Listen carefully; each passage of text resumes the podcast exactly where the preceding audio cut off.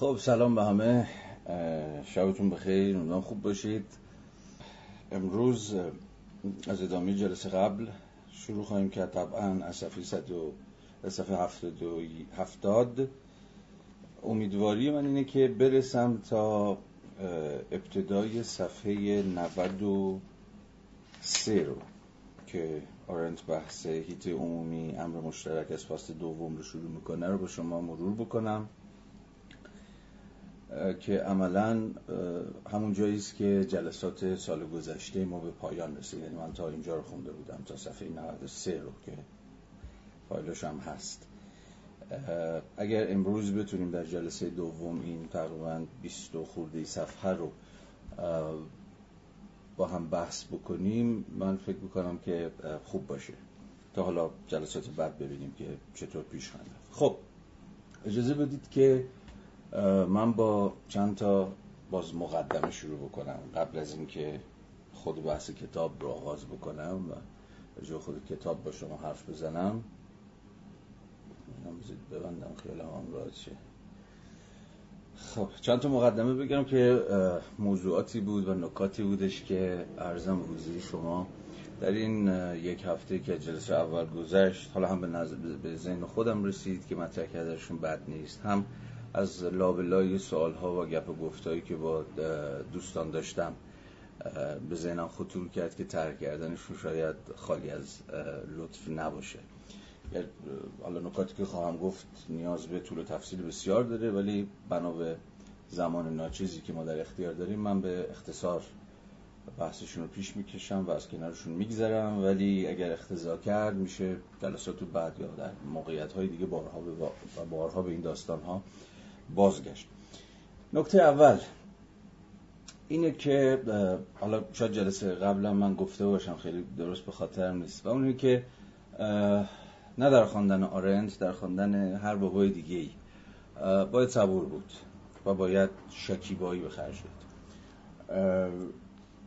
در واقع ما به آهستگی پیش خواهیم رفت.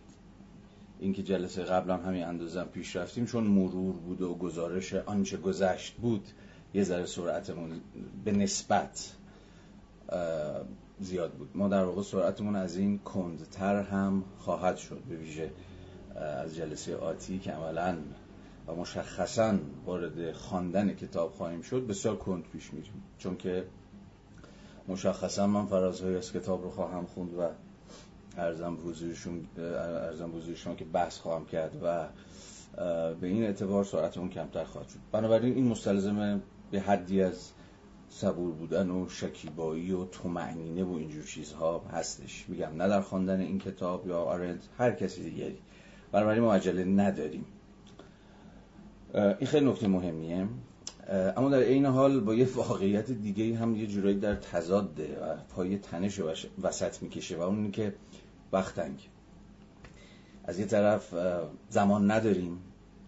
این تنگ بودن وقت این که احساس می‌کنیم که دسته که من احساس می‌کنم برای اون تومنینه اون صبره که دقیقه پیش گفتم زمان کافی در اختیار نداریم. و با یه جور وضعیت کم و بیش استراری سر کار داریم که اختزاش یه جور چیز دیگه نه؟ دست. یه جور شاید تعجیل باشه یه جور سرعت عمل باشه به این معنی که وقت داره تموم میشه و همه چی امن و امان نیست که ما بتونیم در خلوت و در آرامش قدم به قدم پیش بریم و مور از ماست بکشیم. یعنی این یه پارادوکسی از یه طرف قرار نیست عجله کنیم. قرار نیست که بدویم. چون خواندن هر کتابی مستلزم دقت مستلزم اون تومعنینه هست مستلزم درنگه اما از یه طرف دیگه در زمانه زندگی می‌کنیم که به نظر میاد ما رو به یه جور تقجیل دعوت می‌کنه. این تنش این پارادوکس به نظرم حل ناپذیره و همیشه این وسوسه با ما هست دست کم با من همیشه هست که آیا نباید عجله کنم. آیا نباید گازشو بگیرم؟ آیا نباید از روی سه چیزایی بپرم؟ برحال بیشتر از این وارد این بحث نمیشم. فقط می‌خواستم باهاتون در میون بذارم. ولی تا جایی که به رویه حاکم بر این جلساتی که حالا با هم دیگه در اینجا خواهیم داشت مربوط میشه یک اصل خدش ناپذیره و اونونی که من هسته میرم چون نمی‌خوام که حکم یه جور سرسری خوندن پیدا بکنیم کتاب. بر نکته دوم. برمیگرده به وجه زمانمند خواندن. زمانمند به چه معنان چون من با دوستان بسیاری که صحبت می‌کردم نه فقط سر این کتاب در ادوار گذشته سر کتاب های بسیار. و اون اینه که خود برمیگرده مسئله فهم. خب یه حقیقتیه که فکر کنم همون می‌دونیم و اون که فهم هیچ وقت کامل نمیشه و هیچ وقت ناگهان دست نمیده. و مدام این فهمیدنه در پرتوی فرایند زمانمند به واسطه و به میانجی دیگر خواندن ها دیگر مسئله ها و دیگر دانش ها که رخ میده مدام دگرگون خواهد شد و مدام پیش میره. در یک فرایند غیر انباشتی اما در عین حال رو به یه جور همه جانبه نگری. چی می‌خوام بگم؟ می‌خوام بگم که خیلی نباید حراسید در مواجهه با هیچ متنی از اینکه فهم اتفاق نمیافته. یا به نظر میاد هنوز کلی چیز هست که من نفهمیدم. یا کلی هنوز باگ هست کلی هنوز سوراخ زنبه هست. این اختزای هر شکلی از خواندنه. اون خواندن کامله که به تمام فهم رو پیش چشم بیاره و به نظر برسه. که خب به تمامی حادث شده و حاصل شده. هیچ وقت اتفاق نخواهد افتاد. برای یکی مثل منم که حالا دو تا کتاب شد بیشتر خونده باشم هم فهم یک امر توتال نیست در همین کتابم انبوهی از فرازا هست که من در قبالشون احساس می‌کنم که نمی‌فهمم طرف چی داره میگه یا حرف حسابش چیه یا اصلا فهمی که من دارم چقدر درسته یا درست نیست. پس باید حواستون باشه که از مواجهه به ویژه تو مواجهات اولیه با هر متنی که فهم دست نمیده یا به نظر میاد خیلی دیریاب و سختیابه این نبود باعث ترس و وحشت از مواجهه با متن میشه این اختزای هر متنی است که به مرور خودش رو برای شما باز می‌کنه. البته مستلزم همیت و جدیت من و شما در مقام خواننده هست. چون که گفتم این فرایند در واقع خود خواندن رو باید به مسابقه جور فرایند فهمید. به مسابقه یه جور تکمیل کردن پازل که تیکه هاش توی فرایند تاریخی رفته رفته پیدا میشه. شما پیداش می‌کنید. یکیش زیر فرشه یکیش گم شده نمی‌دونم یکیش بالای کمده. هر چقدر که جلوتر میرید با متون مختلف سرکله می‌زنید میخونیدشون بالا پایینشون می‌کنید این تیکه های پازل به مرور پیدا میشه و شما تصویر کم و بیش جامعه تری از متن در مقام یک تصویری که حالا باید به اون مثال پازل باید کاملش کرد به دست میارید. گرچه چون که گفتم پازل هیچ وقت کامل نمیشه هیچ وقت نمی‌تونید مطمئن باشید که آیا کاملش کردید یا نه. همواره تکه هایی از اون پازل گم و گور باقی میمونن. بگذریم از این که اصلا اون تصویر هم که مثالش رو زدم اون تصویر هم تصویر ثابتی نیست. در پرتو خواندن هایی که بعدا دست میده دانش هایی که ممکنه بعدا شما به دست بیارید مسائلی که ممکنه دوچارش بشید باز در یک پروسه تاریخی. خود اون تصویره هم کوچیک و بزرگ میشه. خود اون تصویره هم که شما حالا قراره به مسابقه اون پازل کاملش بکنید هی داره چهره عوض می‌کنه.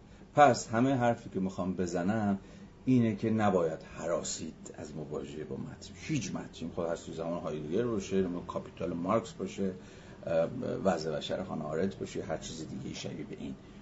به این اعتبار که دست کم به واسطه اون فاکتور زمانمندی که خدمتتون گفتم رفته رفته گام به گام در پرتو مواجهات نوینی که شما به دست میارید کتاب های دیگری که می‌خونید این فهمه خودش رو بازتر می‌کنه و خودش آشکارتر می‌کنه. خیلی از متن هست که امروز شاید خیلی دستگیرتون نشه ولی شاید یه سال بعد دو سال بعد باز میگم به میانجی چیزهای دیگری که خوندید و هزار یک متغیر دیگه براتون آشکارتره و براتون روشنتره. پس همواره حین خوندن یک متن خودتون رو در حال کامل کردن اون پازله فرض بگیرید. این نکته دوم. یه نک... یکی دو تا نکته دیگه هم اجازه بدید قبل از ورودمون به ادامه بحث با شما در میون بذارم. نکته سوم به این برمیگرده و باز یکی دیگه از دقدقه منه. و در واقع نگرانی های منه. و اونه که من شخصا اصلا خوش ندارم دامن بزنم به توهم به تورم نظریه ها و فیگورها. یعنی هی اسم مثلا آرند مارکس هایدگر فوکو دریدا این کتاب اون کتاب. یعنی این نظریه اون نظریه. یعنی یه جور باد بکنه. انقدر اینها اسم و گنده بشن نظریه ها و کتاب ها که احساس بکنیم زیرش داریم خفه میشه. اصلا نمی‌تونیم نفس بکشیم. اینقدر که اسم اسم هست کتاب متاب هست. هر روزم که یکی یکی سر کله یه بابای جدیدی پیدا میشه و شما فکر می‌کنید که عبادی ناخونه کم بریم بزنید اینم باید بخونید اونم باید بخونید. به تعبیر دیگه من نمی‌خوام که تا جایی که به خودم مربوط میشه در واقع همین دامن بزنم به یه جور موده های فکری یا ذهن شما رو با این اسم ها پر بکنم. اسم هایی که خیلی خیلی هم بعضا مهیبن دیگه. آرند واویلا یا مثلا حالا آدم های دیگه. نه. هدفی که من دست کم در اینجا برای خودم پیش کشیدم. اینه که خواندن آرند یا هر خواندن هر بابای دیگه ای یا هر متفکر دیگه یا هر کتاب دیگه یه جور ماجراجوییه. دست کم برای من. و پیشنهادم هم اینه که با مواجهه با هر کتاب مثلا یه جور ماجراجویی بفهمید. مثلا یه جور ادونچر. یه جور ماجراجویی فکری حالا ماجراجویی چیه یا من ماجراجویی چجور چجور می‌فهمم میفهممش؟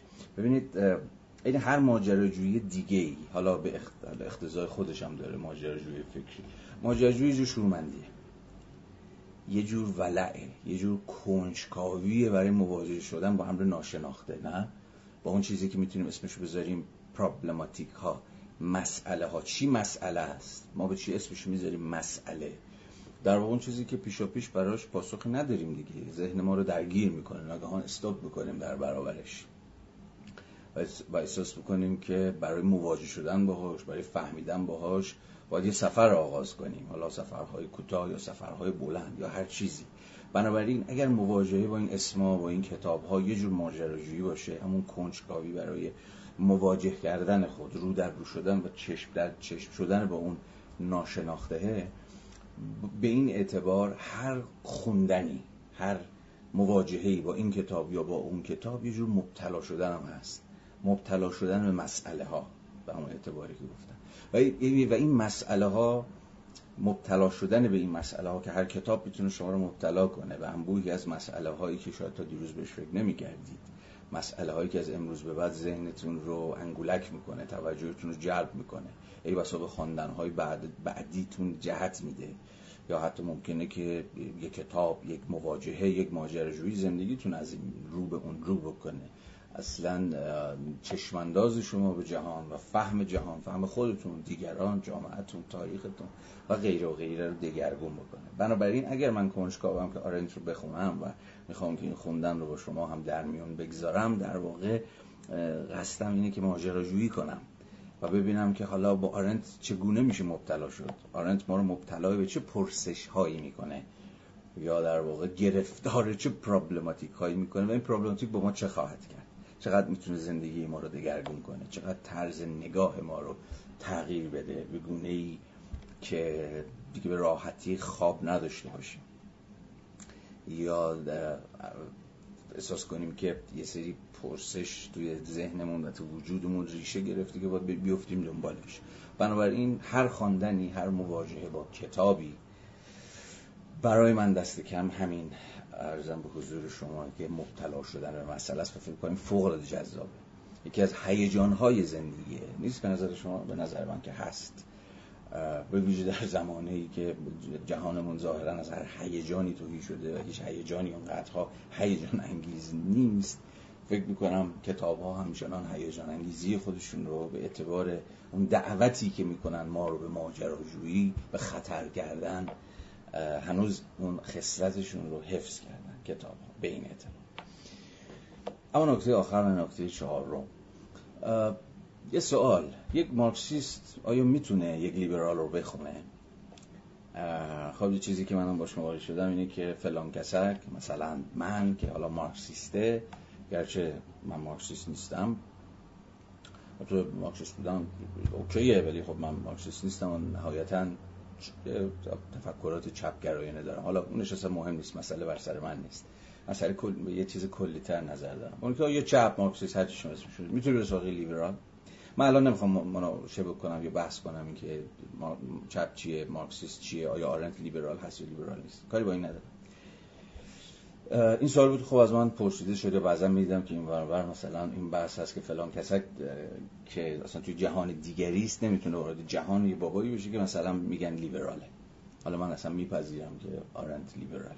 گرچه توی voice قبلی صحبت کردم روش که چقدر میشه آرنت رو درون سنت لیبرالیسم خوند که الان محل بحث من نیست من می‌خوام این سوال به سوال دیگه ای برگردونم و ترجمهش بکنم. سوال من اینه سوالی که دارم از خودم می‌پرسم. اینه که اصلا چرا یک مارکسیست یا یک چپ باید یک لیبرال رو بخونه؟ در واقع مثلا که آیا باید بخونه یعنی خب من فرض بگیرم که اصلا چرا باید یک مارکسیست یک لیبرال رو بخونه؟ در من براش بسیار ساده است و در این حال بسیار تعیین کننده و بسیار استراتژیک. چون که قرار نیست اون چیزی که هست هم باقی بمونم با الهام از همون تعبیری که فوکو زمانی به کار برده بود که بهش می‌گفتن آقا تو کتابای قبلی اینو گفته بودی الان تو کتابای قبل الان از این حرفا داری می‌زنی که به اون قبلی ها نمی‌خونه یا حالا هر چی. میگفتش که مگه من این همه کار کردم که بعد چند سال دوباره همون حرفا رو بزنم. مباد از من بخوای من اون چیزی که هستم باقی بمونم. ببین یه تعارف یه شوخی یه جمله خوشگل قشنگ نیست. یک به نظر من یک اصل اصلا اونتولوژیکه بله خیلی وقتا مارکسیستا میرن لیبرالا رو می‌خونن یا لیبرالا میرن مارکسیستا رو می‌خونن یا اسلامیا میرن. مثلا زمانی انقلاب هم باب بود دیگه قبل انقلاب. مثلا گفتن مارکسیسم و هگل و مگل رو بخونن که بزنن دهنشون یا پیشا پیش بتونن جوابشون بدن. من اصلا حتی دنبال اینم نیستم. اتفاقا خیلی یه پروژه رادیکال تر تو ذهنم هست. و اونی که اتفاقا منی که حالا یه سری علقه های سنت چپ گرایی دارم اتفاقا بیشتر از این که چپ ها رو بخونم باید برم سراغ لیبرال ها باید برم سراغ همه اونهایی که می‌تونن منو دچار بحران بکنن. می‌تونن منو از اون که هستم دور بکنن یا بکنن یا وادارم بکنن که تجدید نظر کنن. این بسیار نکته مهمیه. این اصلا شوخی یا تعارف نیست و اصلا یه اصل راهنماست برای خواندن. اگه به من باشه توصیهم به حالا اصلا من در مقام نیستم که هیچ کس توصیه بکنم ولی قصه خودم که می‌تونم تعریف کنم. و قصه من اینه که در واقع من دوست دارم از این همه اون کسانی رو بخونم که پیش دست کم پیشا پیش فرضم اینه که بهشون تعلق خاطر ندارم ازشون دورم. یا دشمنان نظری من هستم. فکر کنم اونجا اتفاق بالتری میفته اونجاست که واقعا خواندن یه ماجراجویی خواهد بود. بنابراین بین دو تا خواندن باید فرق گذاشت. یه خواندن کلامی من اسمش خواندن کلامی. کلام سنت کلام. تئولوژیکال. و سنت پر... و دیجور خواندن پروبلماتیک. خواندن کلامی خب اسمش روشه دیگه. اصلا متکلمین چیکار می‌کنن؟ میرن به شبهات پاسخ بدن دیگه. یه مسئلتونی وجود داره و متکلم میره بزنه تو دهنه مثلا. طرف شبهات رو رفع بکنه یا جواب های از پیش آماده رو ردیف بکنه. خب ما هنوز اینجوری می‌خونیم. مثلا من هایک رو می‌خونم یا فریدمن رو می‌خونم یا چه می‌دونم هر کسی دیگه ای از این لیبرال لیبرال ها که ببینم چجوری می‌تونم جوابشو بدم. انگار جواب ها از پیش مهیاست. من مدت هاست دیگه هیچ علقه به این نوع خواندن ندارم اگر اگر زمانی اصلا چنین علقه داشته باشم. چیزی که برام جالبه امروز اون خانش پرابلماتیک است یعنی مواجه شدن در گشودگی محض با دعاوی یک متن به این اعتبار که ببینم چگونه می‌تونم با این دعاوی کلنجار برم و از مجرای این کلنجار رفتم من به چی تبدیل میشم؟ نمی‌دونم. واقعا نمی‌دونم. من بعد از اینکه یک رو بخونم نه در مقام بازم میگم مارکسیسم قرار پاسخ به شبهات و انقلت های مثلا آقای فون میزس و مارکسیسم بده. نه در این مقام نه در مقام نه با این گارد نه با این جست بلکه در مقام کسی که اتفاقا می‌خواد بره سراغ اون بابا اگه که هست. تا ببینه که طرف چیکار می‌تونه باد بکنه چقدر می‌تونه تکونت بده و تو چقدر در این حال چقدر می‌تونه وایسی سر جات. به حال این اون خانش کلامیه. این می‌خواد چک بزنه هی می‌خواد جواب بده هی درگیر مجادلات بی سرته بشه. دیگه برای من جذاب نیست. میگم اگر زمانی اصلا جذاب و آن چیزی که در عوض فوق العاده جذابه و با اون حرفایی که دقیقی پیش زدم روی ماجراجویی اینجور قصه ها هماهنگی اون خانش پرابلماتیک است. بنابراین نمی‌دونم چی اسمش بگم دعوت چیز میشه. حالا بذار بگم دیگه ولش کن. دعوت من اینه که اتفاقا باید غیر خودی ها رو خوند. دیگری ها رو. اگر فهمی قرار حاصل بشه اگر تغییر قرار حاصل بشه اگر قرار این فکر باز بشه اگر بتون از اگر قرار که ما از اون سنت کلامی که هنوز فکر و شخصیت و وجودمون رو فرا گرفته حالا هر چقدر این سنت اصلا بشناسیم یا نشناسیم مهم نیست. تو اتمسفرش داریم نفس می‌کشیم. اگر قرار باشه که این سنت خانش کلامی رو از شرش خلاص بشیم و بشنویم با همه وجود این مستلزمه که اصلا خود استراتژی خواندن رو دگرگون بکنیم. این به معنای البته گفتن نداره ولی محض جلوگیری از سوء تفاهم. این اصلا به معنای سپر انداختن در برابر متن نیست. شما مورد جایی ایستادی از اون جایی که ایستادی از اون موقف خودتی که با متن مواجه میشی. صد البته که قرار نیست که با هر بادی شما تکون بخوری. سعی می‌کنی که اونجایی که وایستادی رو نگه داری. همه داستان باز به این تنشه برمیگرده. شما قرار اونجا که هستی بمونی اون تکیهگاهت از دست ندی. ولی قرار هم نیست که همون جایی که ایستادی همچنان ایستی این این پارادوکس است که نفس گیره و در عین حال رهایی بخشه. من هیچ راه حل جادویی برای حل این پارادوکسه ندارم. ولی فکر می‌کنم خود این گارده خود این جسته که شما رو مواجه می‌کنه با یک متن که در عین حال که نمی‌خواید جاتون از دست بدید ولی این آمادگی رو دارید که جاتون رو ببازید این اصلا از قبل این تنش است که و حفظ این تنش است که فکر کنم چیزی شبیه فهم اتفاق میفته و چشم ما به دقیق ترین معنای کلمه به روی امر ناشناخته به روی امر نو باز میشه و شما این فرصت رو پیدا می‌کنید که مدام خودتون رو بازسازی کنید مدام خودتون رو ریکاوری کنید و مدام خودتون رو بازصورت بندی کنید و درجا نزنید. برحال اینا همه موضوعاتی است که با در مجالهای دیگری به تفصیل بهشون برگشت ولی چون ذهن من رو در این هفته خودش مشغول کرده بود و خیلی هم بیرب نبود فکر می‌کنم به بحثایی که در اینجا با هم دیگه بکنیم گفتم که در حد مقدمات و کلیات و ابتدایات با شما در میان خب ببندیم این ابتدای بحث. خب اجازه بدید که حالا بریم و دوباره با آرند مواجه بشیم ببینیم آرند در جلسه امروز برای ما چه داره. بازم احتمال لازم نیست تکرار بکنم ولی اگر که دوستان هستن که جدید به ما پیوستن من این جلسه هم بحثایی که در سری قبلی که خواندن وضع بشر آرنت رو شروع کردیم رو خونده بودم رو دارم مرور می‌کنم. جلسه اول تا صفحه هفتاد اومدیم. امروز هم باز بحث ما به مرور و گزارش اهم مباحث آرنت در اینجا در این خطوط آینده برمیگرده طول و تفصیلش رو می‌تونید در فایل دنبال بکنید. اگر براتون جالب بود که برید تو جزئیات برید تو طول و تفصیل من همچنان در سطح مرور و گزارش باقی خواهم موند. بنابراین هفته آینده عملا روش جلسات ما تغییر خواهد کرد. از مرور و گزارش و چه می‌دونم اینجور قصه ها دیگه میره به معنای دقیق کلمه سراغ خواندن. یعنی ما فرازهایی خواهیم خوند. برگزیده و من تا جایی که عقلم می‌رسه و می‌فهمم سعی می‌کنم که با شما راجع به اون فرازها صحبت بکنم. امروز هم البته یکی دو تا جا چون خیلی به نظرم می‌رسه که مهمه به متن رجوع خواهم کرد ولی همچنان رجوع به متن در این جلسه هم محدود خواهد بنابراین باز پیشنهاد من اینه که اگر می‌خواید جدی دنبال بکنید بحث رو بد نیست که کتاب رو بد نیست که چرا واجبه.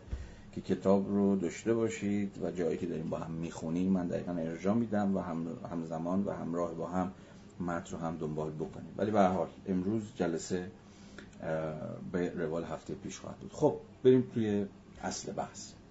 صفحه هفتاد بخش پنج فصل دوم مبحث در واقع خانه و پلیس. ما هفته پیش بحث رو اینجا رسوندیم. من دیگه هفته پیش دیگه با اجازتون مرور نمی کنم به این نقطه رسیدیم که آرنت قائل به این بود که این تمایز بین هیته خصوصی که همون قلمرو خانه است و هیته عمومی که قلمرو پلیس به معنای یونانی کلمه است در همین عصر باستان یه جورایی ابدا شد و یونانی ها تصور کم و بیش روشنی داشتن که هیته خصوصی چیه چه منطقی برایش حاکمه چه اقتضاعاتی داره و هیته ارزم به حضور شما که عمومی و همون هیته پلیس چیه و چه منطق و چه اقتضاعاتی برایش حاکمه. پس یه خط فارغ کم و بیش روشن بین اینها وجود داشت که ما مقدمتا هفته پیش بر سرشون بحث کردیم. حالا اندکی بیایم جلوتر. حالا از اینجا به بعد می‌خواد توجه ما رو جلب بکنه به اینکه این تمایز از عصر باستان به این سو یعنی با زوال به ویژه دموکراسی های یونان این تمایزه هرچه کم رنگتر و کم رنگتر شد. و این این مرزی خط فارغه به یک معنای دیگه به زمانو از دست رفت. یا حداقل اینه که صورتبندی متفاوتی پیدا کرد. حالا همزمان با اون هم یعنی هم گام با آرنت بیایم جلو ببینیم حرف حساب این بنده خدا چیه.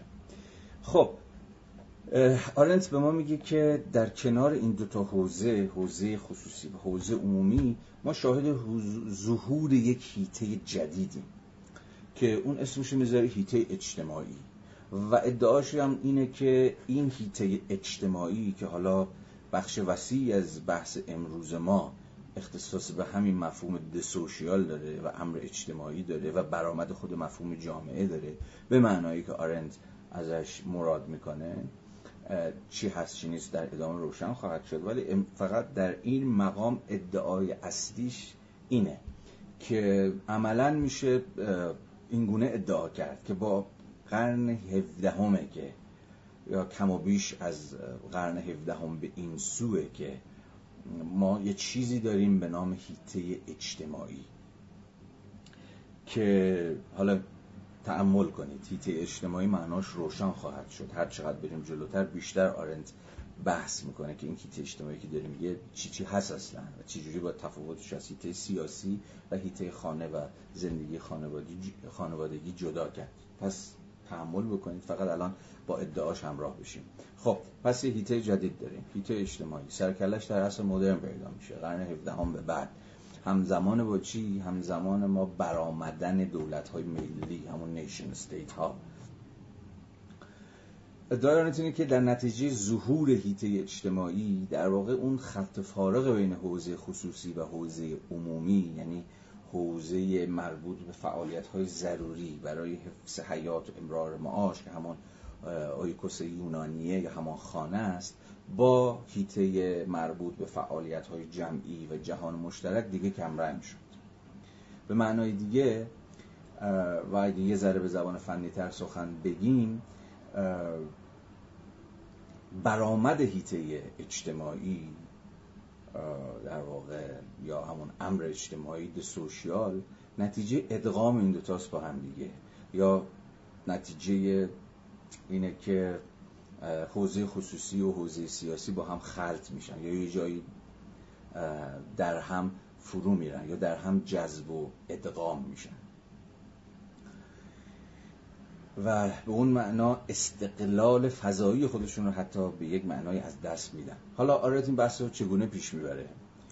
ادعای آرنت اینه که در صفحه 71 اگر می‌خواد کتاب آرنت رو هم گوشه چشمتون باشه و بهش نگاه بکنید در صفحه 71 ادعا می‌کنه که در واقع این معادل با اینه که جمع مردمان و اجتماعات سیاسی از قرن 17 هم به بعد ملازم با ظهور اون دولت ملی اینا رو همه حواستون باشه اینا کاملا هم بسته با هم دیگه. که در واقع معادل پیدا, پیدا شدن سرکله جامعه است. جامعه رو می‌ذاریم داخل گیومه چون آرنت معنای خاصی ازش مد نظر داره. در واقع با برآمد جامعه ما شاهد تبدیل جمع مردمان و اجتماعات سیاسی به یه خانواده بزرگی که اموراتش باید از طریق یه جور خانداری عظیم در سطح ملی رتخ و فتخ بشه. الان تکلیف این روشن خواهد شد که منظور آرنت چیه؟ حواستون ولی باشه از تاریخی کجا بایستدیم چه لحظه تاریخی رو داریم راجبش صحبت می‌کنیم؟ نتیجه این وضعیت چیه؟ کلان چیزی که تا دیروز اجتماعی سیاسی بود به ویژه در تفکر یونان باستان همون اصلا قلم روی فرض بفهمید که پلیس بود محل در واقع مردمان یا همون شهروندان آزاد و برابر بود و از مجرای کنشگری خود اونها به معنا در واقع اداره می‌شد. تبدیل میشه به از قرن 17 هم به بعد اصلا تبدیل میشه به یک این تصور وجود داره که عین یک خانواده بزرگه که حالا اسمش میشه ملت و این خانواده بزرگ این ملت یا به تعبیر دیگه این جمعیت حالا با امورش عین امور مربوط به خانه و خانهداریه که حالا میباید این امور مربوط به خانه و خانهداری رو یه جوری لطخ و فتحش کرد یه جوری ادارش کرد یه جوری هدایتش کرد. این به دست کیه؟ اگر امور خانه در یونان باستان لطخ و فتحش تدبیرش به دست رئیس خانواده بود همون پدر همون حاکم قلمرو حوزه خصوصی دیگه از قرن 17 هم به بعد وظیفه رتق و فتق امور جامعه در مقام یک خانواده بزرگ بر عهده دولت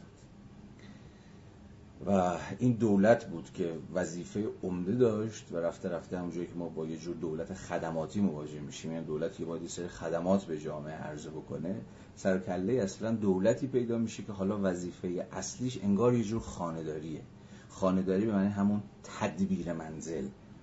حالا این مفاهیم در ادامه روشنتر خواهد شد. آرنت میگه که در واقع علم متناظر با این وضعیت جدید وضعیت جدید بعد از قرن 17 هم دیگه سیاست به معنای یونانی کلمه نیست.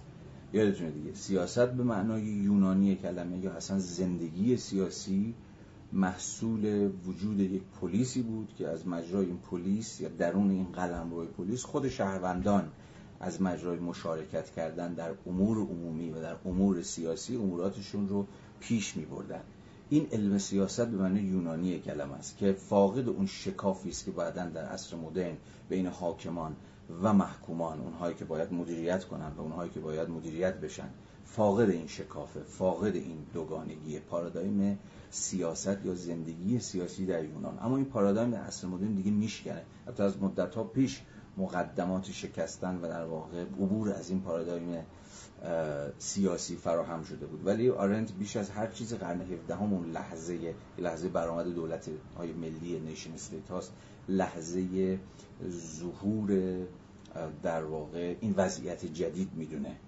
که دیگه حالا شما حاکمی دارید و محکومی دارید دولتی دارید و مجموعی از خانواده ها دارید یا جمعیت ها دارید یا افراد دارید که حالا امورشون نه دیگه به دست خودشون بلکه به اتکای سازوکارهای فرادستانه یک دولت قلم رومند حاکم بر فضای اجتماعی ممکن میشه.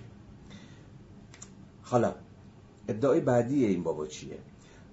اینه که علم متناظر با این وضعیت جدید دیگه علم سیاسی به معنی یونانی کلمه پس نیست. پس چیه؟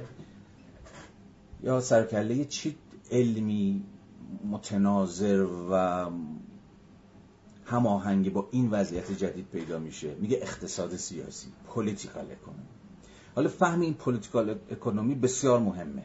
political economy رو به معنای متأخر کلمه الان ما زیاد political economy اقتصاد سیاسی الان خیلی بابه. باید به معنی آرنتی کلمه که در واقع ریشه در خود ماجرای تکنولوژی عصر باستان داره بفهمیم. میگه political economy چیه؟ political که همون ناظر بر امر سیاسیه یا همون ناظر بر قلمرو پلیسه از یه طرف. یه طرف دیگه چیه؟ economy همون oikonomia یونانیا oikonomia رو به چه معنا میفهمیدن؟ به مثابه تدبیر منزل. مثلا oikonomia یا همون چیزی که امروز ما اسمشو می‌ذاریم اقتصاد در تفکر یونان باستان یه جور تدبیر امور منزل بود. یعنی یه جور ردخ و فتق همون امور خصوصی. و یادتون هست که آرنت به ما گوشزد کرده بود که هیته خصوصی با منطق خاص خودش اساسا برای یونانی ها چیزی کاملا جدا بود از هیته پلیس. بر هیته زندگی خصوصی همان خانه و نظم متناظر با اون یعنی همون اویکونومیا که تدبیر امورات مربوط به منزل بود یک شکاف هست یک تفاوت هست با هیته پلیس و منطق حاکم بر اون و ارزم به حضور شما که همه نظمی که متناظر با خود فهم ما از پلیسه. حالا ادعای آرنتینه که با پیدا شدن سر و کله پولیتیکال اکونومی به معنای مدرن کلمه. از قرن 17 هم به بعد دو تا هیته ای که تو تفکر یونانی اصلا نمی‌تونستن با هم دیگه عجین باشن و کاملا جدا بود با هم ادغام شدن. یعنی اگر یعنی یونانی ها برایشون پولیتیکال اکونومی اصلا معنایی نداشت. چون نظم حاکم بر خانه یه چیز بود و شیوه ادارش هم کاملا متفاوت بود که هفته پیشم سرش صحبت کردیم. قلم روی پلیس نظم خاص خودش و ترتیبات خاص خودشو داشت که نمی‌تونست با منطق تدبیر منزل که کار یک رئیس خانواده بود و از اون بالا قرار بود در یک روابط سلسله مراتبی امور مربوط به خانه رو رتخ و فتح بکنه و روابط بین اصلا اعضای خانواده روابط نابرابری بود. یکی دستور می‌داد دیگران باید فرمان میبردند. اصلا پلیس با این منطق نمی‌تونست جور باشه و در تفکر یونان باستان اصلا جور نبود. بنابراین اتفاقی افتاده با پیدا شدنش سرکله پولیتیکال اکونومی اکونومیا همون اکونومی همون تدبیر منزل امروز و منطق خاصش تبدیل میشه به یا در واقع خودش رو بست میده به, به کل قلمرو پلیس یا همون قلمرو شهر یا به تعبیر دقیقتر به کل قلمرو جامعه. بنابراین ما با یک تغییر فاز با یک چرخش پارادایمی اکید مواجهیم که حالا باز در ادامه بهش باز خواهیم گشت. اجازه بدید دوباره من از روی متنی که نوشتم بخونم که یه ذره دقیق تره خب علم متناظر با این وضعیت دیگر علم سیاست به معنای یونانی کلمه نیست بلکه اقتصاد سیاسی است. یه جور به قول آرنت تدبیر منزل ملی یا خانداری در یک وسعت در یک گستردگی جمعی. در واقع همنشینی این دوتا چنان که اشاره کردم اکونومیا در مقام تدبیر امور مربوط به حیات فرد و بقای نوع در حیطه خصوصی از یک طرف و پلیس در مقام قلمروی مربوط به جهان مشترک و عمل مشارکت جویانه شهروندان آزاد و برابر در امور عمومی و سیاسی چیزی است که تفکر یونانی اصلا نمی‌توانست به آن فکر کند چنانکه عرض کردم خدمتتون. امور مربوط به حیات روزمره و امرار معاش و چیزهای شبیه به این اساسا در تفکر یونانی اموری کاملا غیر سیاسی یا به تعبیر دیگر پیشا سیاسی به این اعتبار جامعه یا پیدا شدن سر یه چیزی به نام جامعه که کاملا متفاوته از پلیس یونانی. یادتونه دیگه جلسه پیش هم گفتیم که آرند اشاره می‌کنه که مثلا از یه جایی به بعد خود ترجمه پلیس یونانی به سوسیتاس رومی که همون سوسایتی و جامعه و این هاست در واقع خود این ترجمه کار رو از یه جایی به بعد دیگه خراب کرد و فهم بسیار خاصی که یونانیان از پلیس در مقام یک واحد سیاسی داشتن که راجبش صحبت کردیم رو با فهمی که امروز ما از سوسیتاس یا همون سوسایتی یا همون جامعه داریم خلط کرد بنابراین جامعه در واقع جمع افراد و خانواده هایی است در این تفکر قرن هفدهم به بعد که شاهد ظهور پولیتیکال اکونومی به این معنایی که خدمتون عرض کردم خود جامعه تبدیل به چی میشه؟ یا جامعه چه مفهومی میشه؟ جامعه تبدیل میشه به جمع افراد و خانواده هایی که از راه یک جور تدبیر منزل که حالا باز در ادامه خواهیم دید که چرا به زعم آرند این تدبیر منزل به معنای پولیتیکال اکونومی کلمه یک خصلت همسانساز و همسط کننده داره ساماندهی و هدایت می شود یه بار دیگه پس جامعه تبدیل شد به مجموعی از خانواده ها به مجموعی از افراد که امورشون از راه یه جور تدبیر منزل که به عهده دولته. و در نهایت قراره که خصلت یکسان کننده داشته باشه. افراد رو کم و بیش به نسخه های رونوشت پذیر و جایگزین پذیری از همدیگه بده تبدیل شد. که حالا امورشون رو خود دولت باید به خود ساز و کارهای سیاسی باید امورشون رو در یک رابطه سلسله مراتبی از بالا ساماندهی کنن و هدایت بکنن پس ببینید چقدر این برآمدن مفهوم جامعه و اصلا جایگزین شدنش با مفهوم پلیس و کنار زدن مفهوم پلیس به معنای و به دلالت یونانی کلمه اتفاق مهمیه در منظومه مفهومی آرند که خب حالا شکل سیاسی خود این جامعه به مسابه مجموعی از افراد خانواده ها یا همون جمعیت که امورشون قراره رتخ و فتخ بشه و سر و سامان به پیدا بکنه نه به دست خودشون بلکه به دست دولت در واقع شکل سیاسیش بیان سیاسیش میشه همون ملت. و و برای همین هم هست که آرنت به اختصار میگه و ازش عبور می‌کنه. من در ادامه به تفصیلی بیشتر بهش برمیگردم که ملازم با همون شکل گرفتن نیشن استیت به معنای جدید کلمه بنابراین اقتصاد سیاسی از این قرن 17 هم به بعد که خدمتون گفتم عملا به مرور جای سیاست به معنای یونانی کلمه رو گرفت. و دیگه ما اصلا از اون مفهوم سیاست به معنای یونانی کلمه دور افتادیم و این مفهوم دیگه گم شد.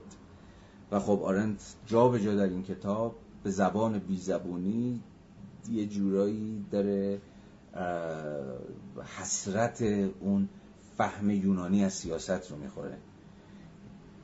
و به یک معنایی که حالا مارگرت کانوان مقدم نویس همین کتاب وضع و شهر که خودش از شاگردای آرنت بود هم اشاره می‌کنه در واقع رویای آرنت به نوعی یه جور با یه جوری یه جور آتن جدیده رویای سیاسیش یه جور آتن جدید. یعنی یه جور پلیس نوین که قلم روی سیاست رو یا در واقع سیاست رو دوباره احیا می‌کنه. یک جور جمهوری شهروندان آزاد و برابر که خودشون امور خودشون رو به دست می‌گیرن و از مجرای کنشهای خلاقانه خودشون به اعتبار کسرت و تکینگی که ازش برخوردارن خودشون امور خودشون رو پیش می‌برن که این کاملا با اون الگوی پولیتیکال اکونومی به این معنایی که خود آرنت هم الان داره ازش بحث می‌کنه متفاوته. بنابراین سیاست به معنی که امروز ما می‌فهمیم. هنوز ما درون این پارادایم دیگه. سیاست دیگر نه علم مربوط به پلیس و کنشگری شهروندان در حیط آن بلکه علم ساماندهی جمعیت به دست دولت. امروز هم وقتی ما داریم از عملا سیاست حرف می‌زنیم خود به خود کمتر و بیشتر کامن سنسمون اینه که خب سیاست مجموعی از کنش است که یا سازوکارهایی است که یا سیاست گذاری ها و کردارهایی است که سوژه اصلیش یک دولت فرادسته که به اتکای اونها باید امور جامعه رو جمع جور بکنه امور جامعه رو هدایت می‌کنه برای این دیگه سیاست خیلی کمتر حالا جریان های آلترناتیو و اینها رو فعلا بگذاریم کنار. در فهم قالب و هژمونیکی که امروز بر همون در واقع کامن سنس ما حاکمه سیاست یه سوژه داره و اون دولته. و یک وظیفه داره اونم اینه که آقا امور رو جمع جور بکنه رتخ و فتخ بکنه.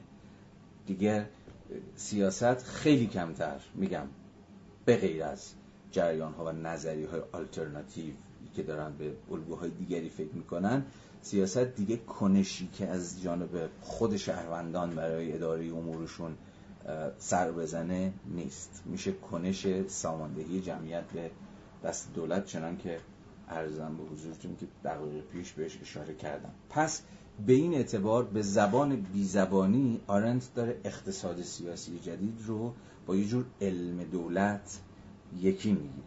اینکه حالا به خود این روی کرده آرنت احیانا چه انتقادی میشه وارد کرد؟ چجوری میشه در واقع نشون داد که اقتصاد سیاسی به مفهوم مدرن کلمه رو نمیشه به علم دولت حالا تقلیل داد یا اصلا خود هیته اقتصادی رو به چه معنایی باید به مسابه همون حد فاصله بین هیته خصوصی و هیته عمومی گرفت؟ این بحث مفصلی است که من ازش در میگذرم. اگر اقتضا پیدا کردی اگر توی کامنت های شما یا سوال های شما بود میشه بهش بازگشت. من الان فقط می‌خوام که به شکل کم و بیش ایجابی روی کرد آرنت رو توضیح بدم.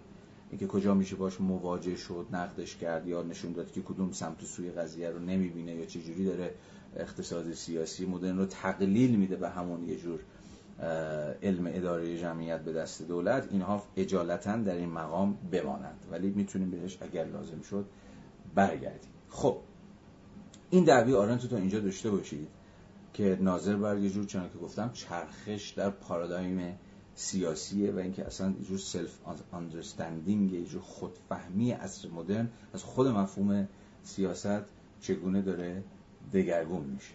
خب برگردیم دوباره به خط اصلی بحثمون و دوباره دنبال بکنیم همون تمایزی که آرنت از ابتدای این فصل داره ما رو با این تمایز آشنا می‌کنه. یعنی همون تمایز خانه و پلیس. دوباره برگردیم به این. یه نکته همینجا بگم. بحث آرنت به شدت رفت و برگشتیه. برای همین ما هی مدام باید برگردیم. یه بحث تو مثلا همین گیت عمومی خصوصی رو ناگهان برد تا قرن 17 هم نشون داد که آقا این دوتا چجوری قاطی پاتی شدن چجوری سر کله هم رو اجتماعی و اصلا جامعه معنای جدید پیدا شد. جامعه و مفهوم پلیس رو در واقع کنار زد و اصلا مفهوم پلیس رو با همه اون دلالت هایی که برای یونانی داشت ترک کرد. اما در پاراگراف بعدی دوباره برمیگرده به خود این تمایز در یونان. پس یکی از حواس جمعی هایی که اینو خوندن وضع بشر باید در واقع داشته باشیم همینه که حواسمون باشه که این رفت و برگشت های تاریخی که آرنت می‌کنه و, و این باعث میشه که بسی جاهایی مثل کلاف در هم پیچ تو هم فرو بره ما بتونیم باز از مجرد همون واگشایی که هفته پیش گفتم دوباره بتونیم این کلافه رو وا بکنیم و حداقل اینکه حواس خودمون باشه که الان کجای بحثیم. اون خطه رو گم نکنیم. خب الان خدمتتون یادآوری کردم که داریم برمیگردیم دوباره به یونان و بانو آرنت دوباره داره ما رو برمیگردونه به بحث تمایز اون دو هیته از هم. اشاره کردیم ولی همزمان که آرنت اشاره می‌کنه ما هم دوباره باید بحثش رو پیش بکشیم. که چنان که میفرماید هیته خصوصی یا همون خانه در یونان باستان قلم روی ضرورت بود. ضرورت به چه معنا؟ در واقع ضرورت به مسابه آن چیزی که اون اتفاقی باید بیفته. چه اتفاقی باید بیفته؟ حفظ حیات. یعنی ضروری ترین اتفاقی که ضروری ترین کاری که باید انجام می‌شد تا جایی که به هیته خصوصی یا, یا همون خانه مربوط می‌شد در یونان باستان این بود که خود حیات باید تداوم پیدا بکنه. پس این حفظ حیات یا امرار معاش که خب وظیفه مرد بود و تداوم نسل در مقام همون زادن همون اصل زایندگی یا تولد که وظیفه زن بود در واقع هیته خانه رو به قلم روی ضرورت تبدیل می‌کرد. هیته خانه مر... کارهای و امور مربوط به امور ضروری و حیاتی است که نمیشه ازشون شانه خالی کرد. تحت هر شرایطی با ماست. وقتی از ضرورت حرف می‌زنیم از اینجور الزام هم داریم حرف می‌زنیم دیگه. پس قلم روی خانه قلم روی این ضرورت. قلم روی اموری که باید اتفاق بیفتن. و یک الزامی حالا همه ما ملزمه به امرار معاشیم. و اون الزام به زادنی که تداوم نسل رو تضمین می‌کنه. پس تا جایی که به خانه مربوط می‌شد و به حوزه خصوصی مربوط می‌شد این حوزه به زم آرنت حوزه است که میشه ازش زیل در واقع ضرورت تعبیر کرد. روشنه که این زندگی خصوصی که با ضرورتهاش تعریف میشه رو نمیشه نادیده گرفت. چون اصلا شرط هر شکلی از زندگیه. اگر زندگی وجود داشته باشه این ضروریت باید ادا بشن. امرار معاش باید اتفاق بیفته اون تداوم حیات باید اتفاق بیفته اون باز تولید نسل ها باید اتفاق بیفته. درسته اموری که در سلسله مراتب زندگی در تفکر یونانی پایین دستن. و حالا در ادامه خواهیم دید که برای یونانی ها فاقد یه جور ارزش ذاتی فقط ولی به هر صورت شرط آغازین زندگی اگر قرار زندگی حتی به مسابقه یک امر بیولوژیک وجود داشته باشه این ضروریات باید اتفاق بیفته. این ضروریات باید این ضروریات باید ادا بشه. خب تا اینجا باید روشن شده باشه هم جلسه پیش و هم این جلسه که تا چه پای منطق حاکمه بر این حوزه خصوصی یا قلم رو بسته خانه با منطق حاکم بر پلیس متفاوته. منطق حاکم بر این اولی در واقع همون اقتدار یا حاکمیت بلا منازع مرد پدره. پدر یا مرد حاکم بلا منازع خانه است. و بنابراین روابط درون خانه روابطی است نابرابر روابطی است سلسله مراتبی که حتی تا همین امروز هم کم و بیش حالا یه جایی بیشتر یه جایی کمتر هنوز هم منطق خانه همین گونه فهمیده میشه دیگه. خانه ای که یه رئیس خانواده داره حالا به همه بحث های مفصلی که برای نقد رادیکال این وضعیت از جانب انواع و اقسام جریانات فمینیستی، لیبرالیستی و سوسیالیستی و غیر و غیر هست یک لحظه کنار بگذارید تا جایی که داریم به فعلیت همچنان باقی مانده وضعیت اشاره می‌کنیم. هنوز هم قلم روی خانواده قلم است که با حاکمیت پدر تعریف میشه. گرچه برخلاف جهان باستان که این حاکمیت بلا منازه بود یا پای قانون بهش نمی‌رسید شهر در امور خانه دخالت نمی‌کرد در امور پدر که چجوری می‌خواد خونش رو اداره بکنه چجوری می‌خواد بر زنان خودش یا بر فرزندان خودش حکمرانی بکنه دخالتی نمی‌کرد. قلم روی خانه قلم روی عدالت نبود. اینها تفاوت هایی است که با وضعیت متأخر در جهان مدرن در تفاوت هایی که وجود داره. ولی به هر صورت تا جایی که باز دوباره برگردیم به تجربه یونان به منطق حاکم بر هیته خصوصی مربوط میشه باید این هیته خصوصی رو به مثلا رابطه اقتدار بفهمیم. رابطه خدایگان خانه همون مرد همون پدر یا هر چیزی که حاکمیتش بر پایین دستی ها که فرزندانش باشه یا بردگان باشه یا زنان باشه یک حاکمیتی است بلا و این چنان که به خاطر دارید از بحث هفته پیش اساسا با منطق پلیس متفاوت بود. برخلاف اولی یعنی همون هیته خصوصی هیته پلیس قلمرو آزادیه. دیگه هیته ضرورت نیست. به چه معنا هیته آزادیه؟ قبل از هر چیز در واقع به این معنا که آزادی از خود زحمت و کاره.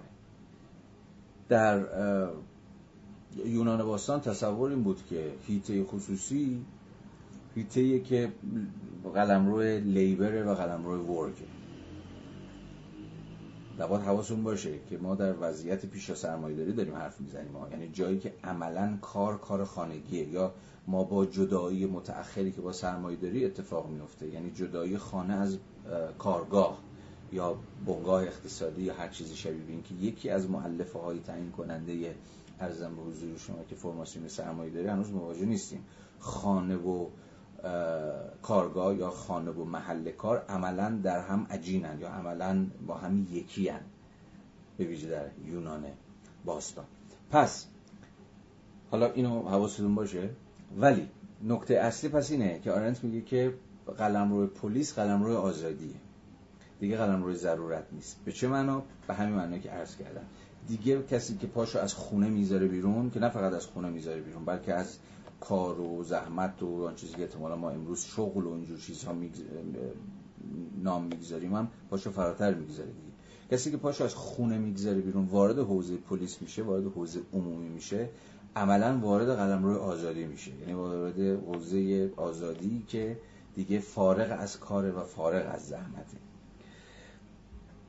و فرض یونانیان این بود که تا جایی که کار وجود داره و زحمت وجود داره و فرد درگیر امور روزمره خودشه برای همون امرار معاشه برای که گذران زندگی بکنه ضروریات و حوایج ابتدایی خودش رو برآورده بکنه اصلا اونجا اون قلم رو اون, اون ساعت اون, اون زمان زمان آزادی نیست. زمان نیست که فرد اصلا بتونه خودش رو وقف امور عمومی و سیاسی در حیطه پلیس بکنه. خب پس به این معنا پلیس قلم رو آزادیه.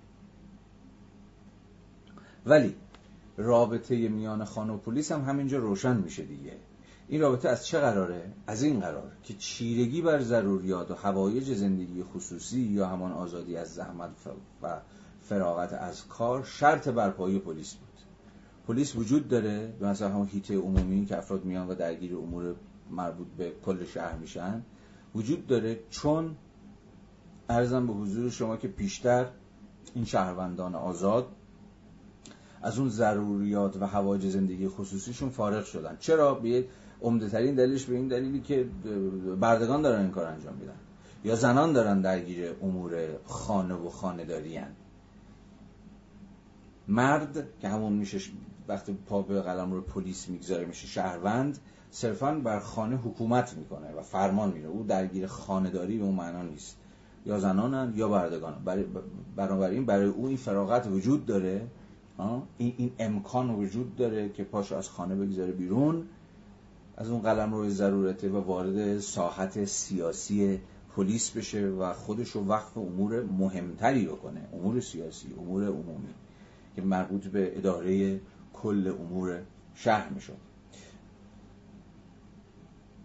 به این اعتبار آرنت میگه که سیاست در معنای یونانی کلمه نمی‌تونه در جامعه مثل جامعه امروز که جامعه مالکان یا سوداگران یا شاغلان یا زحمتکشانه یعنی همه جوامعی مثل جوامع ما که در واقع جوامعی است که زندگی هنوز به درجات کمتر و بیشتری تختبند رفع نیازهای ضروری از, از راه زحمت و کار وجود داشته. یکی از ادعاهای بنیادین آرنته که در واقع تلاش اونه که توضیح بده آقا چرا این امر سیاسی اصلا زوال پیدا کرد در عصر جدید؟ و در واقع عصر جدید سیاست به معنای یونانی کلمه رو از دست داد و جاش رو همون اقتصاد سیاسی گرفت یا علم دولت گرفت یا سیاست به معنای حاکمیتی که حالا امور محکومان رو ردخ و فتح می‌کنه و ساماندهی می‌کنه فهمیده شد.